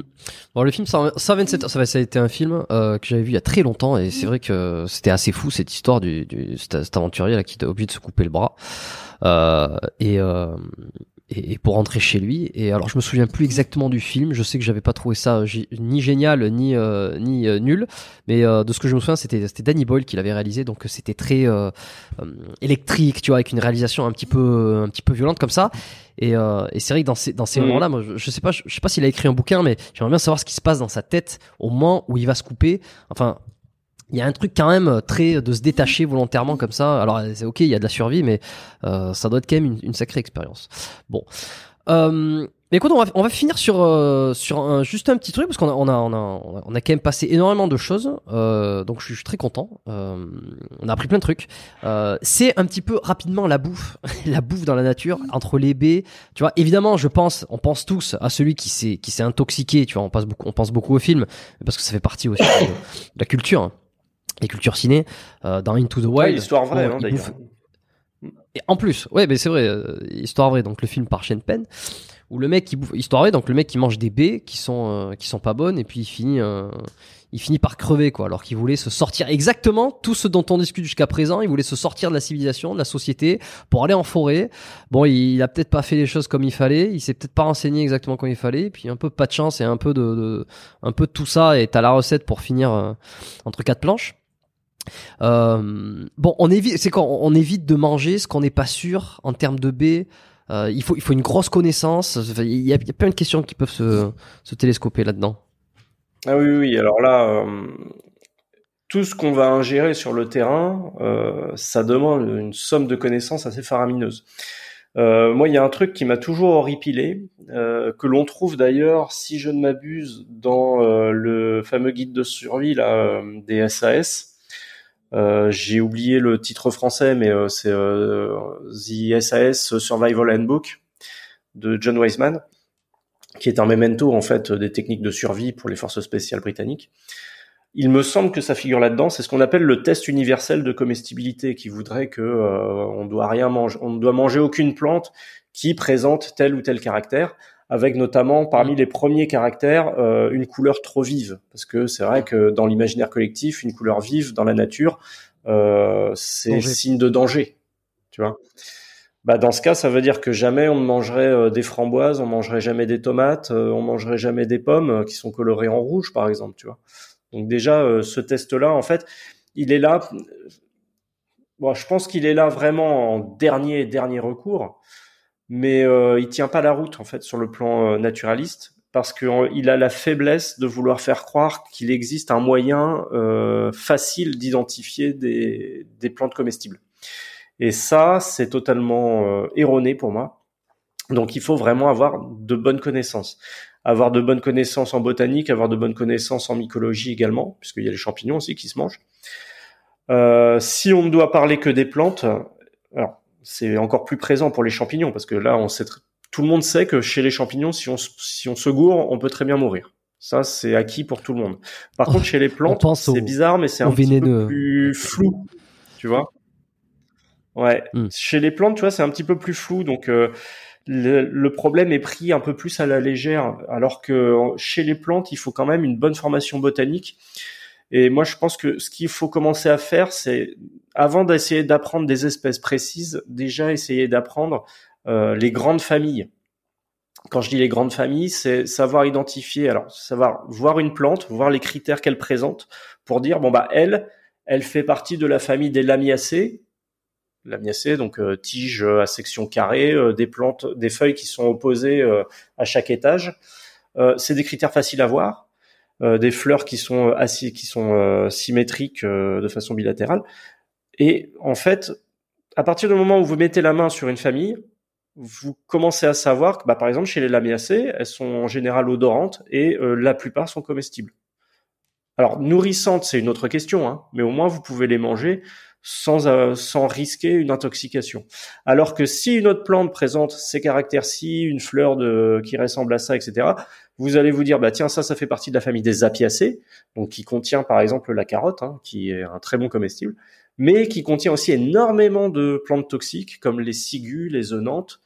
Et là, vous vous dites, bon bah si je suis pas sûr de mon coup, je préfère éviter. Donc déjà, apprendre à reconnaître les familles. Et ensuite, au sein d'une même famille, bah, il peut y avoir des plantes euh, qui sont euh, toxiques, voire mortelles, à faible dose. Et je pense qu'un bon apprentissage de la botanique, ça commence aussi par l'apprentissage, avant tout, des plantes toxiques. Comme ça, vous repérez déjà tout ce qu'il ne faut pas manger, pour ensuite aller chercher peut-être ce qui est comestible. Et euh, ce que je déplore, tu vois, c'est que cette, ces notions de botanique soient prises beaucoup trop à la légère j'ai, moi, j'avais déjà assisté à un stage de survie où euh, on, on allait euh, voir les plantes qui étaient dans l'environnement. Et les formateurs, à l'époque, bah, leur seul moyen pour discriminer les plantes comestibles des plantes euh, toxiques, c'était un bouquin dans lequel il y avait les photos. Ils regardaient vite fait, et puis ils regardaient, puis ils étaient ouais, ouais, ça ressemble à ça, ça doit être euh, truc miche, tu vois. Et ça, il y a, et là, il y a aucune utilisation de la botanique, il y a aucune utilisation des critères réels, et ça peut conduire à des drames, tu vois. Euh, il y a trois ou quatre ans, je crois, il y a un un jeune homme qui est mort lors d'un stage de survie en Bretagne. Euh, parce que ils ont euh, ingéré. Alors, il y avait sept ou huit personnes intoxiquées, hein, et lui, par contre, il est vraiment mort parce qu'ils ont confondu la carotte sauvage, qui est un bon comestible, avec euh, le Nant safrané, qui est une espèce de ciguë, une plante extrêmement mortelle. Et rien que les critères botaniques permettaient en fait de distinguer les deux plantes très facilement, sur la base du feuillage, sur la base de la fleur, sur la base également euh, bah, de l'odeur. Quand tu froisses le feuillage de la carotte sauvage, euh, le scoop, ça sent la carotte, alors que la ciguë, ça donne une odeur vraiment, enfin le Nantes, ça, ça donne une odeur plus euh, d'urine, enfin une odeur assez chimique. Mais ensuite, il y a tout un tas aussi de facteurs qui font que tu vas pouvoir déterminer une plante avec certitude mais notamment l'environnement, tu vois. Une, euh, la carotte sauvage, ça pousse plutôt dans les environnements ouverts et qui sont bien exposés au soleil. C'est une plante héliotrophe, elle aime bien le soleil, alors que le Nantes safrané va plutôt pousser dans les endroits humides, dans les sous-bois un peu ombragés, et parfois même en bord de ruisseau. Et ensuite, tu as toute la forme du tubercule que tu vas ingérer. Euh, est-ce qu'il y a une présence de d'un lait qui s'écoule, coloré ou non? Enfin, il faut, il faut absolument, je pense, acquérir tous ces critères-là avant d'essayer de vous lancer dans la consommation des plantes que vous allez rencontrer. Après, une des meilleures façons de se former, si c'est ça qui vous intéresse, c'est d'être accompagné par quelqu'un. C'est d'être accompagné par quelqu'un sur le terrain qui va vous dire bon bah là, on a de l'ail des ours, on le reconnaît euh, à la fleur, on le reconnaît à la feuille, on le reconnaît à l'odeur, voilà, ça doit être comme ça. Et regardez, c'est comestible parce que moi j'en mange. Et ça, je trouve que c'est le meilleur moyen en fait d'apprendre, c'est d'être avec quelqu'un qui va manger devant vous avant que vous vous n'ingériez les plantes que vous avez identifiées. Et la transmission, elle se fait comme ça aussi beaucoup sur le terrain, avec euh, parfois, et là je mets un bémol à tout ce que j'ai dit avant, parfois des critères qui sont tout personnels par rapport au formateur, mais qui fonctionnent. Tu vois, euh, j'ai parlé de mes grands-parents qui consommaient des plantes dans la nature. Eux, ils avaient zéro formation botanique et c'est juste en décrivant avec leurs propres mots et avec leurs propres critères qu'ils arrivaient à reconnaître les plantes. Mais euh, ça, c'est un vaste domaine, c'est un vaste programme qui fait partie du bushcraft, oui, mais euh, plus largement, voilà, c'est vraiment, ça nécessite vraiment de la rigueur, je pense.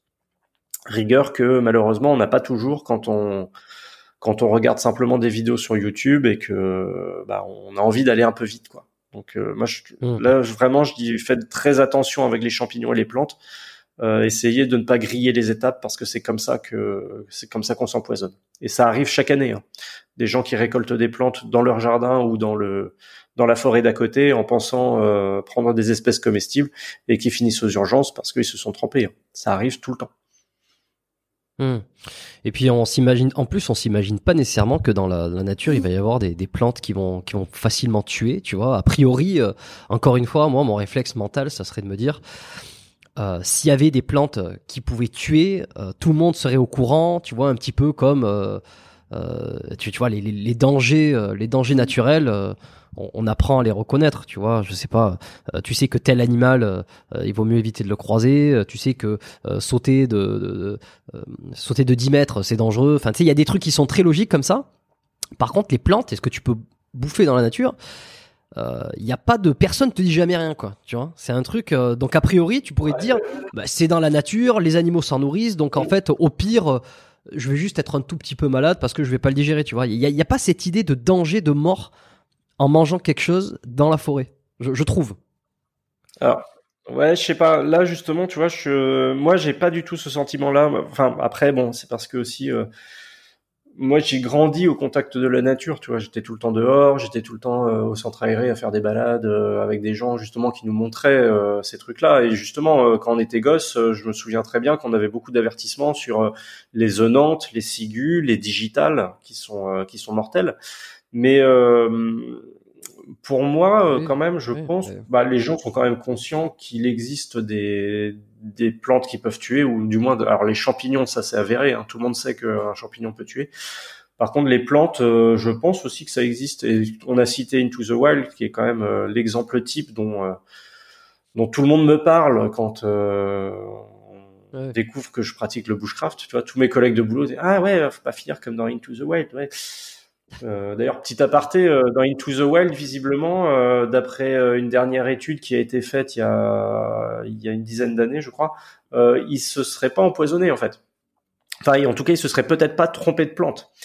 En fait, il aurait consommé une plante qu'il avait l'habitude de consommer, mais seulement il était tellement dénutri et son corps était tellement fatigué que cette plante comestible en temps normal, qui contient une petite dose de toxine, aurait fini par l'empoisonner. C'est peut-être ça en ah. fait le fin mot de l'histoire. Ça c'est le petit le petit aparté. Mais euh, non, je pense que je pense que justement les gens sont bien conscients et je pense que ça fait partie de cette de cette défiance vis-à-vis des vis-à-vis du milieu naturel, c'est que on est conscient quand même que dans la nature il y a des trucs qui peuvent empoisonner et qui peuvent tuer quoi je pense, c'est mon oui, ressenti. Peut-être... Non, mais c'est peut-être dans mon imaginaire où je me dis effectivement, tu vois, la digitaline, la, la, la, la cigu, euh, je, je, sais plus quel nom t'as employé, tu vois, c'est des mots que je connais, mais qui, me semblent être euh, présents dans des endroits euh, où j'irai jamais, tu vois. C'est pas, euh, je m'imagine pas ça mm. dans la forêt qui a à côté, qui aurait à côté de chez moi en France, par exemple, ou en Belgique, ou en Suisse, ou n'importe où, tu vois. J'aurais, j'aurais l'impression que c'est quelque chose qui est rare et qui est loin, et que et que ce qui approche de moi ne va pas, pas me tuer. Mais c'est peut-être mon, c'est peut-être mon, juste ma perception. Non, mais euh, si tu bouffes un champ. T'as raison parce que inversement, tu vois, moi je plaide toujours pour, euh, tu vois, je dis toujours aux gens si vous voulez euh, vraiment vous confronter à la, à la, botanique facilement, vous n'êtes pas obligé d'aller au fin fond de la pampa, au fin fond de, de la forêt, etc. Regardez juste les plantes au coin de la rue.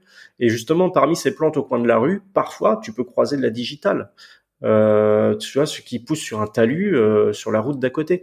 Donc euh, cette confrontation au naturel, tu vois, au quotidien, c'est ça qui permet aussi de faire gagner en compétences euh, en termes de botanique.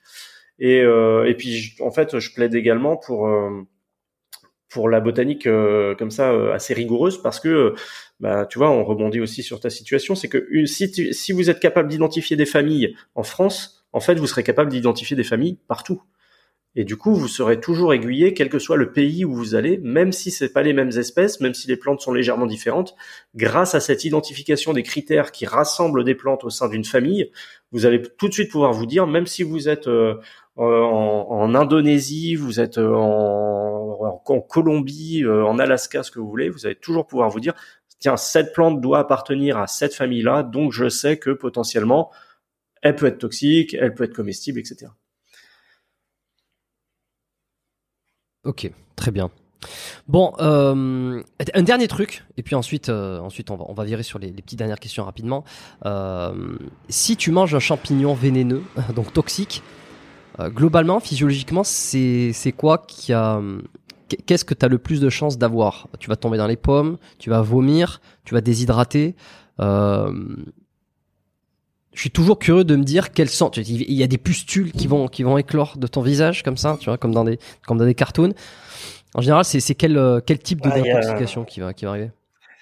Il y a un vaste horizon des possibilités. Euh, très souvent, quand même, ce qui va se produire, c'est euh, bah, ce sont des troubles digestifs en fait qui vont euh, qui vont survenir très rapidement, donc des grosses douleurs digestive, euh, accompagnée de euh, diarrhée euh, pour être exact, et des vomissements qui sont en fait la réponse du corps lorsqu'il détecte un empoisonnement. Ouais.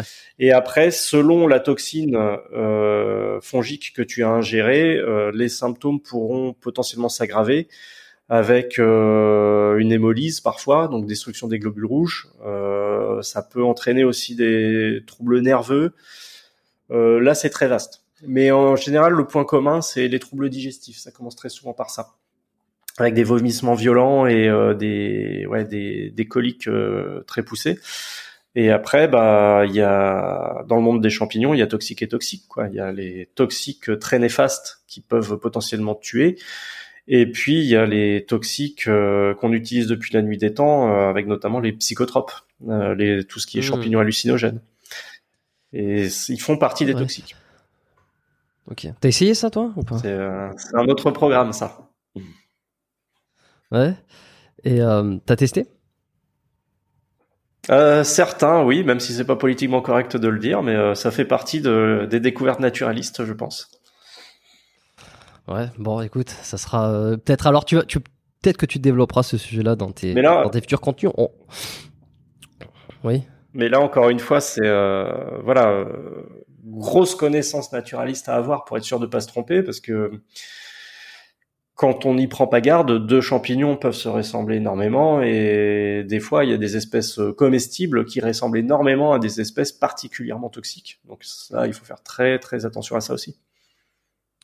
Euh, rapidement, sans aller dans, l'expérience vécue, euh, tu conseilles euh, de qu'est-ce que tu conseilles à part de refuser mais c'est un peu con parce que euh, à ceux qui se font proposer des champignons hallucinogènes, tu conseilles quoi De regarder si ça ressemble vraiment à des champignons, euh, de, de, de, refuser à tout prix parce que c'est forcément de la merde, de se les faire pousser chez soi. Bon, évidemment non, c'est interdit, mais euh, tu vois, il y a quand même beaucoup d'endroits où les, les, champignons hallucinogènes, c'est un truc, il y en a de plus en plus qui, qui, qui ont testé. Je l'ai pas fait personnellement parce que j'ai encore beaucoup trop la trouille de m'enfiler un truc que je ne maîtrise pas et de pas savoir où c'est que ça va me mener. C'est ça. J'ai beaucoup trop de, personnes, de témoignages euh, qui m'ont raconté des, des. Je me dis, mais c'est bon quoi. Je veux dire, euh, il y a assez d'emmerdes dans ce bas monde. On en chie assez sur plein de points de vue. Tu vois, la santé, c'est, je vais pas aller, mais en plus m'enfiler des trucs. Alors il dit, oui, mais tu vas pas éveiller ton esprit. Bon, ben très bien, ben tant pis, je serai pas éveillé. Mais euh, jusqu'à présent, je j'ai pas envie de, je suis pas dans le truc de, de franchir le cap. Est-ce que je sais pas, quelle est ton opinion là-dessus? Non, alors euh, là, depuis quelques années, justement, euh, la question des champignons hallucinogènes se, développe énormément dans le débat public, tout simplement parce que ces substances euh, psychotropes ont été ont été diabolisées durant la guerre du Vietnam en Amérique du Nord en particulier. Et en fait, on découvre qu'elles ont des applications thérapeutiques extrêmement poussées pour soigner énormément de troubles psychiatriques et ou psychologiques. Donc euh, il y a un bénéfice derrière. Et quand tu regardes l'histoire de l'humanité, depuis la nuit des temps, euh, l'homme a toujours utilisé des, produits psychotropes. Et euh, il y a toute une mythologie autour de ça, en faisant, en le faisant très rapidement. Par exemple, certains champignons hallucinogènes ont été utilisés partout au monde je veux parler de la même espèce hein, euh, que je ne citerai pas, même si les gens vont comprendre, euh, qui a été utilisée partout au monde, dans toutes les cultures, et qui aurait euh, donné un héritage euh, qui s'est transmis jusqu'à nous euh, sous la forme, par exemple, du Père Noël, qui serait une métaphore de ce champignon-là. Enfin bref, il y a, y a tout un vaste, une vaste mythologie, une vaste histoire dans le monde des champignons hallucinogènes. non, le, si j'ai juste un conseil à donner, c'est de savoir pourquoi vous le faites et comment vous le faites. Le pourquoi, euh, c'est très simple. Euh, ça ne sert à rien de le faire si vous voulez soigner un trouble psychologique. Euh, ça, il faut laisser ce genre de thérapie justement euh, qui sont en plein en plein essor euh, aux professionnels qui sont encore très peu nombreux et qui sont concentrés essentiellement au nord-ouest des États-Unis, hein, pour être clair. Et le comment, c'est bah, documentez-vous énormément et ne le faites pas, euh, ne le faites pas. On vous dit, enfin, on fait pas le saut de l'ange, quoi. À mon avis, euh, il faut que, il faut que le, le trip, en tout cas, soit bien préparé en amont. Faites vos recherches, savoir comment ça agit, savoir ce qu'il va se passer, lisez des témoignages, essayez de comprendre mmh. euh, un peu ce que les gens ont ressenti et aborder ça euh, avec un esprit apaisé, dans le but uniquement, comme tu l'as dit, peut-être de d'élever son esprit ou d'ouvrir son esprit. Et euh, c'est là qu'on rentre un peu peut-être dans dans le fantasmagorique ou dans euh, le spirituel, c'est que je pense aussi que ces substances-là, tu vois, si elles sont utilisées depuis la nuit des temps, c'est que quelque part, on est, elles nous permettent peut-être d'accéder à des plans de conscience ou des plans de réalité euh, auxquels on n'a pas accès dans la vie de tous les jours. Et je reste volontairement évasif dessus parce que euh, voilà, c'est c'est c'est c'est en tout cas ce que moi je pense de l'usage de ces substances-là de par le monde, de tout ce que j'ai pu en lire.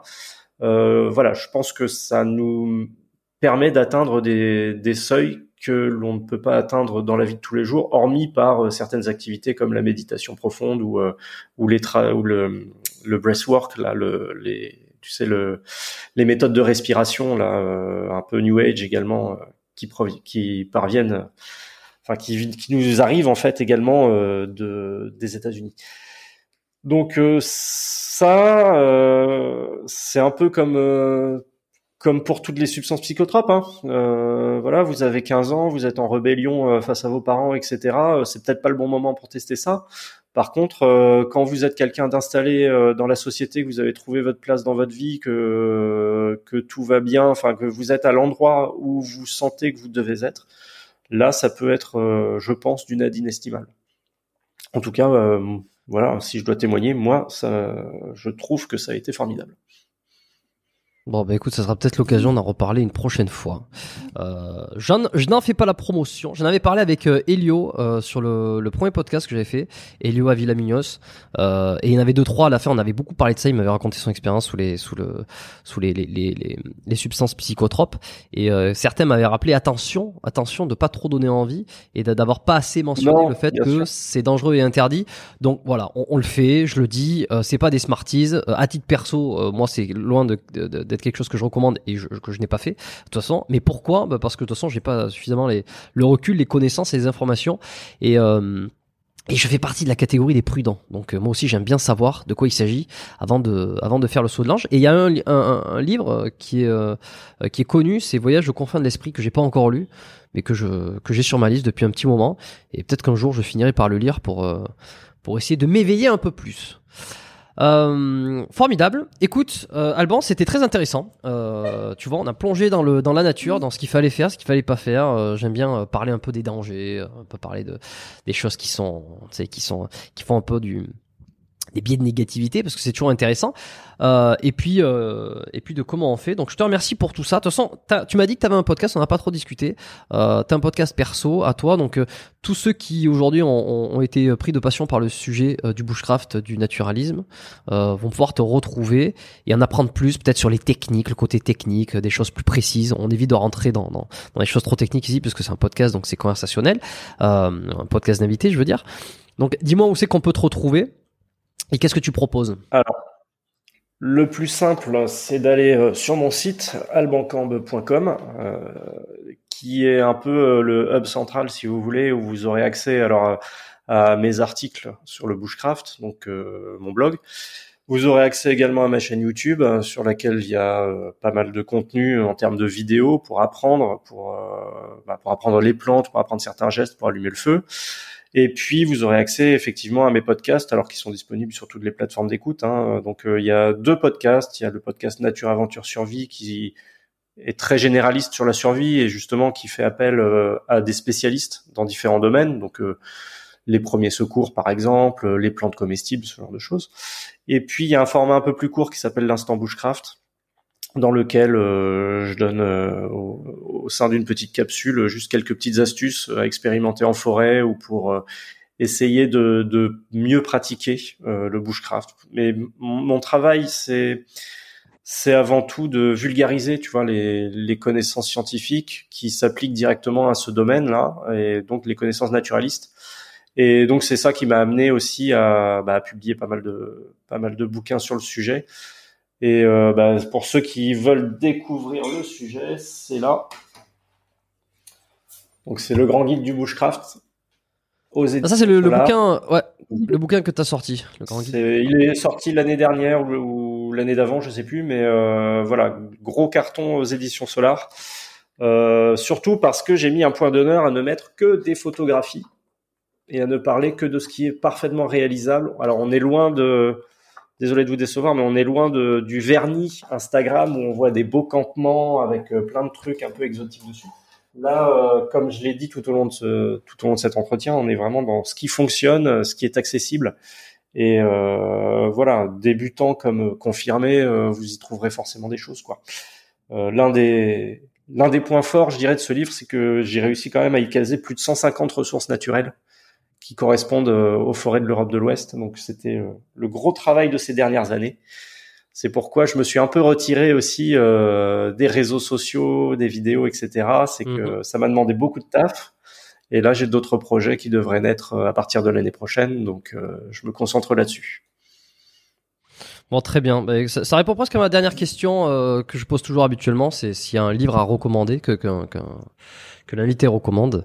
Bah, vous euh... oui, de faire l'autopromo, mais euh, voilà. Le, grand guide du bouche.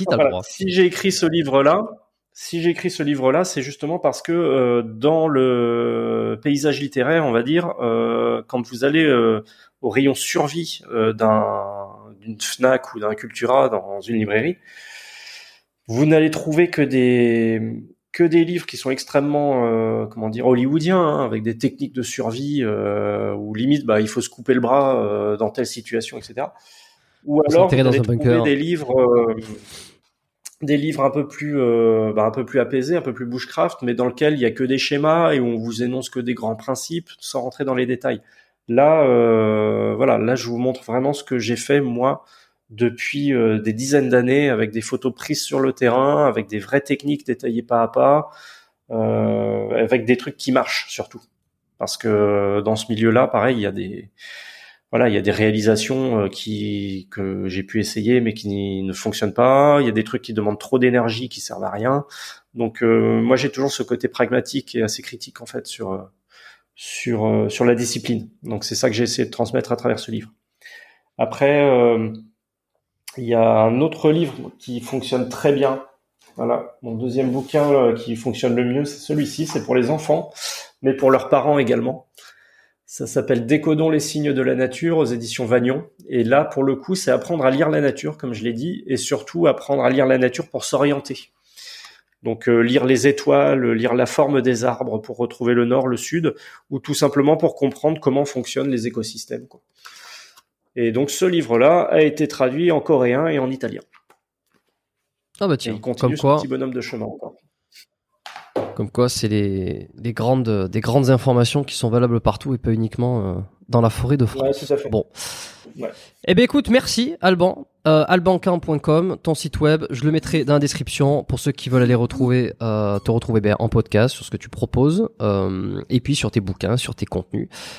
C'était passionnant. J'espère que ça vous a plu. Je, je, je pense que ça a été le cas si vous êtes arrivé jusque là. Et puis si c'est le cas, ben, je vous remercie. Vous pouvez toujours partager l'épisode. Euh, vous pouvez le, le, alors partagez l'épisode ou envoyez-le parce que ça, ça fait partie des épisodes un peu, euh, alors qui sont grand public certains, mais euh, qui sont qui peuvent concerner tout le monde, mais qui n'intéressent pas forcément tout le monde. Et donc, si vous connaissez quelqu'un dans votre entourage qui aime la nature, j'en sais rien moi, un cousin, une cousine, un, un- un ami, un, membre de la famille, comme je le dis, un ami ou j'en sais rien, qui avec qui vous partez bientôt.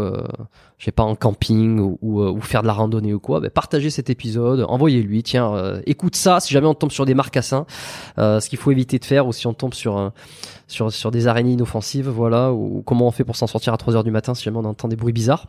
Partagez le podcast, c'est comme ça qu'on le fait découvrir par de nouveaux éditeurs. Euh, comme ça, il continue à grandir. Moi, j'aime bien toujours pousser ce, ce bouche à oreille. Euh, les, les médias sociaux font un super travail pour euh, euh, pour faire croître le podcast et les écoutes. Euh, YouTube, Instagram, euh, etc. La, newsletter un petit peu aussi. Mais c'est toujours euh, lorsque vous partagez les épisodes que euh, euh, que je trouve ça le plus le plus intéressant, le plus efficace. Et puis comme ça, euh, ça part de ça part de mon sentiment. Bon, ceci dit, laissez des notes sur le podcast, sur Apple Podcast, 5 étoiles, sur Spotify, pareil. Euh, je sais pas si je l'ai dit récemment. euh, des fois, j'oublie, mais c'est d'ailleurs, je me rends compte que quand j'oublie, il y a un petit peu moins de- d'évaluation qui se fait sur le podcast. Donc bon, là, j'en profite euh, à la fin pour faire ce petit mot. Euh, et puis on se retrouve lundi prochain euh, pour un prochain épisode. Merci à tous et puis restez fidèles et faites pas trop les cons. Ciao.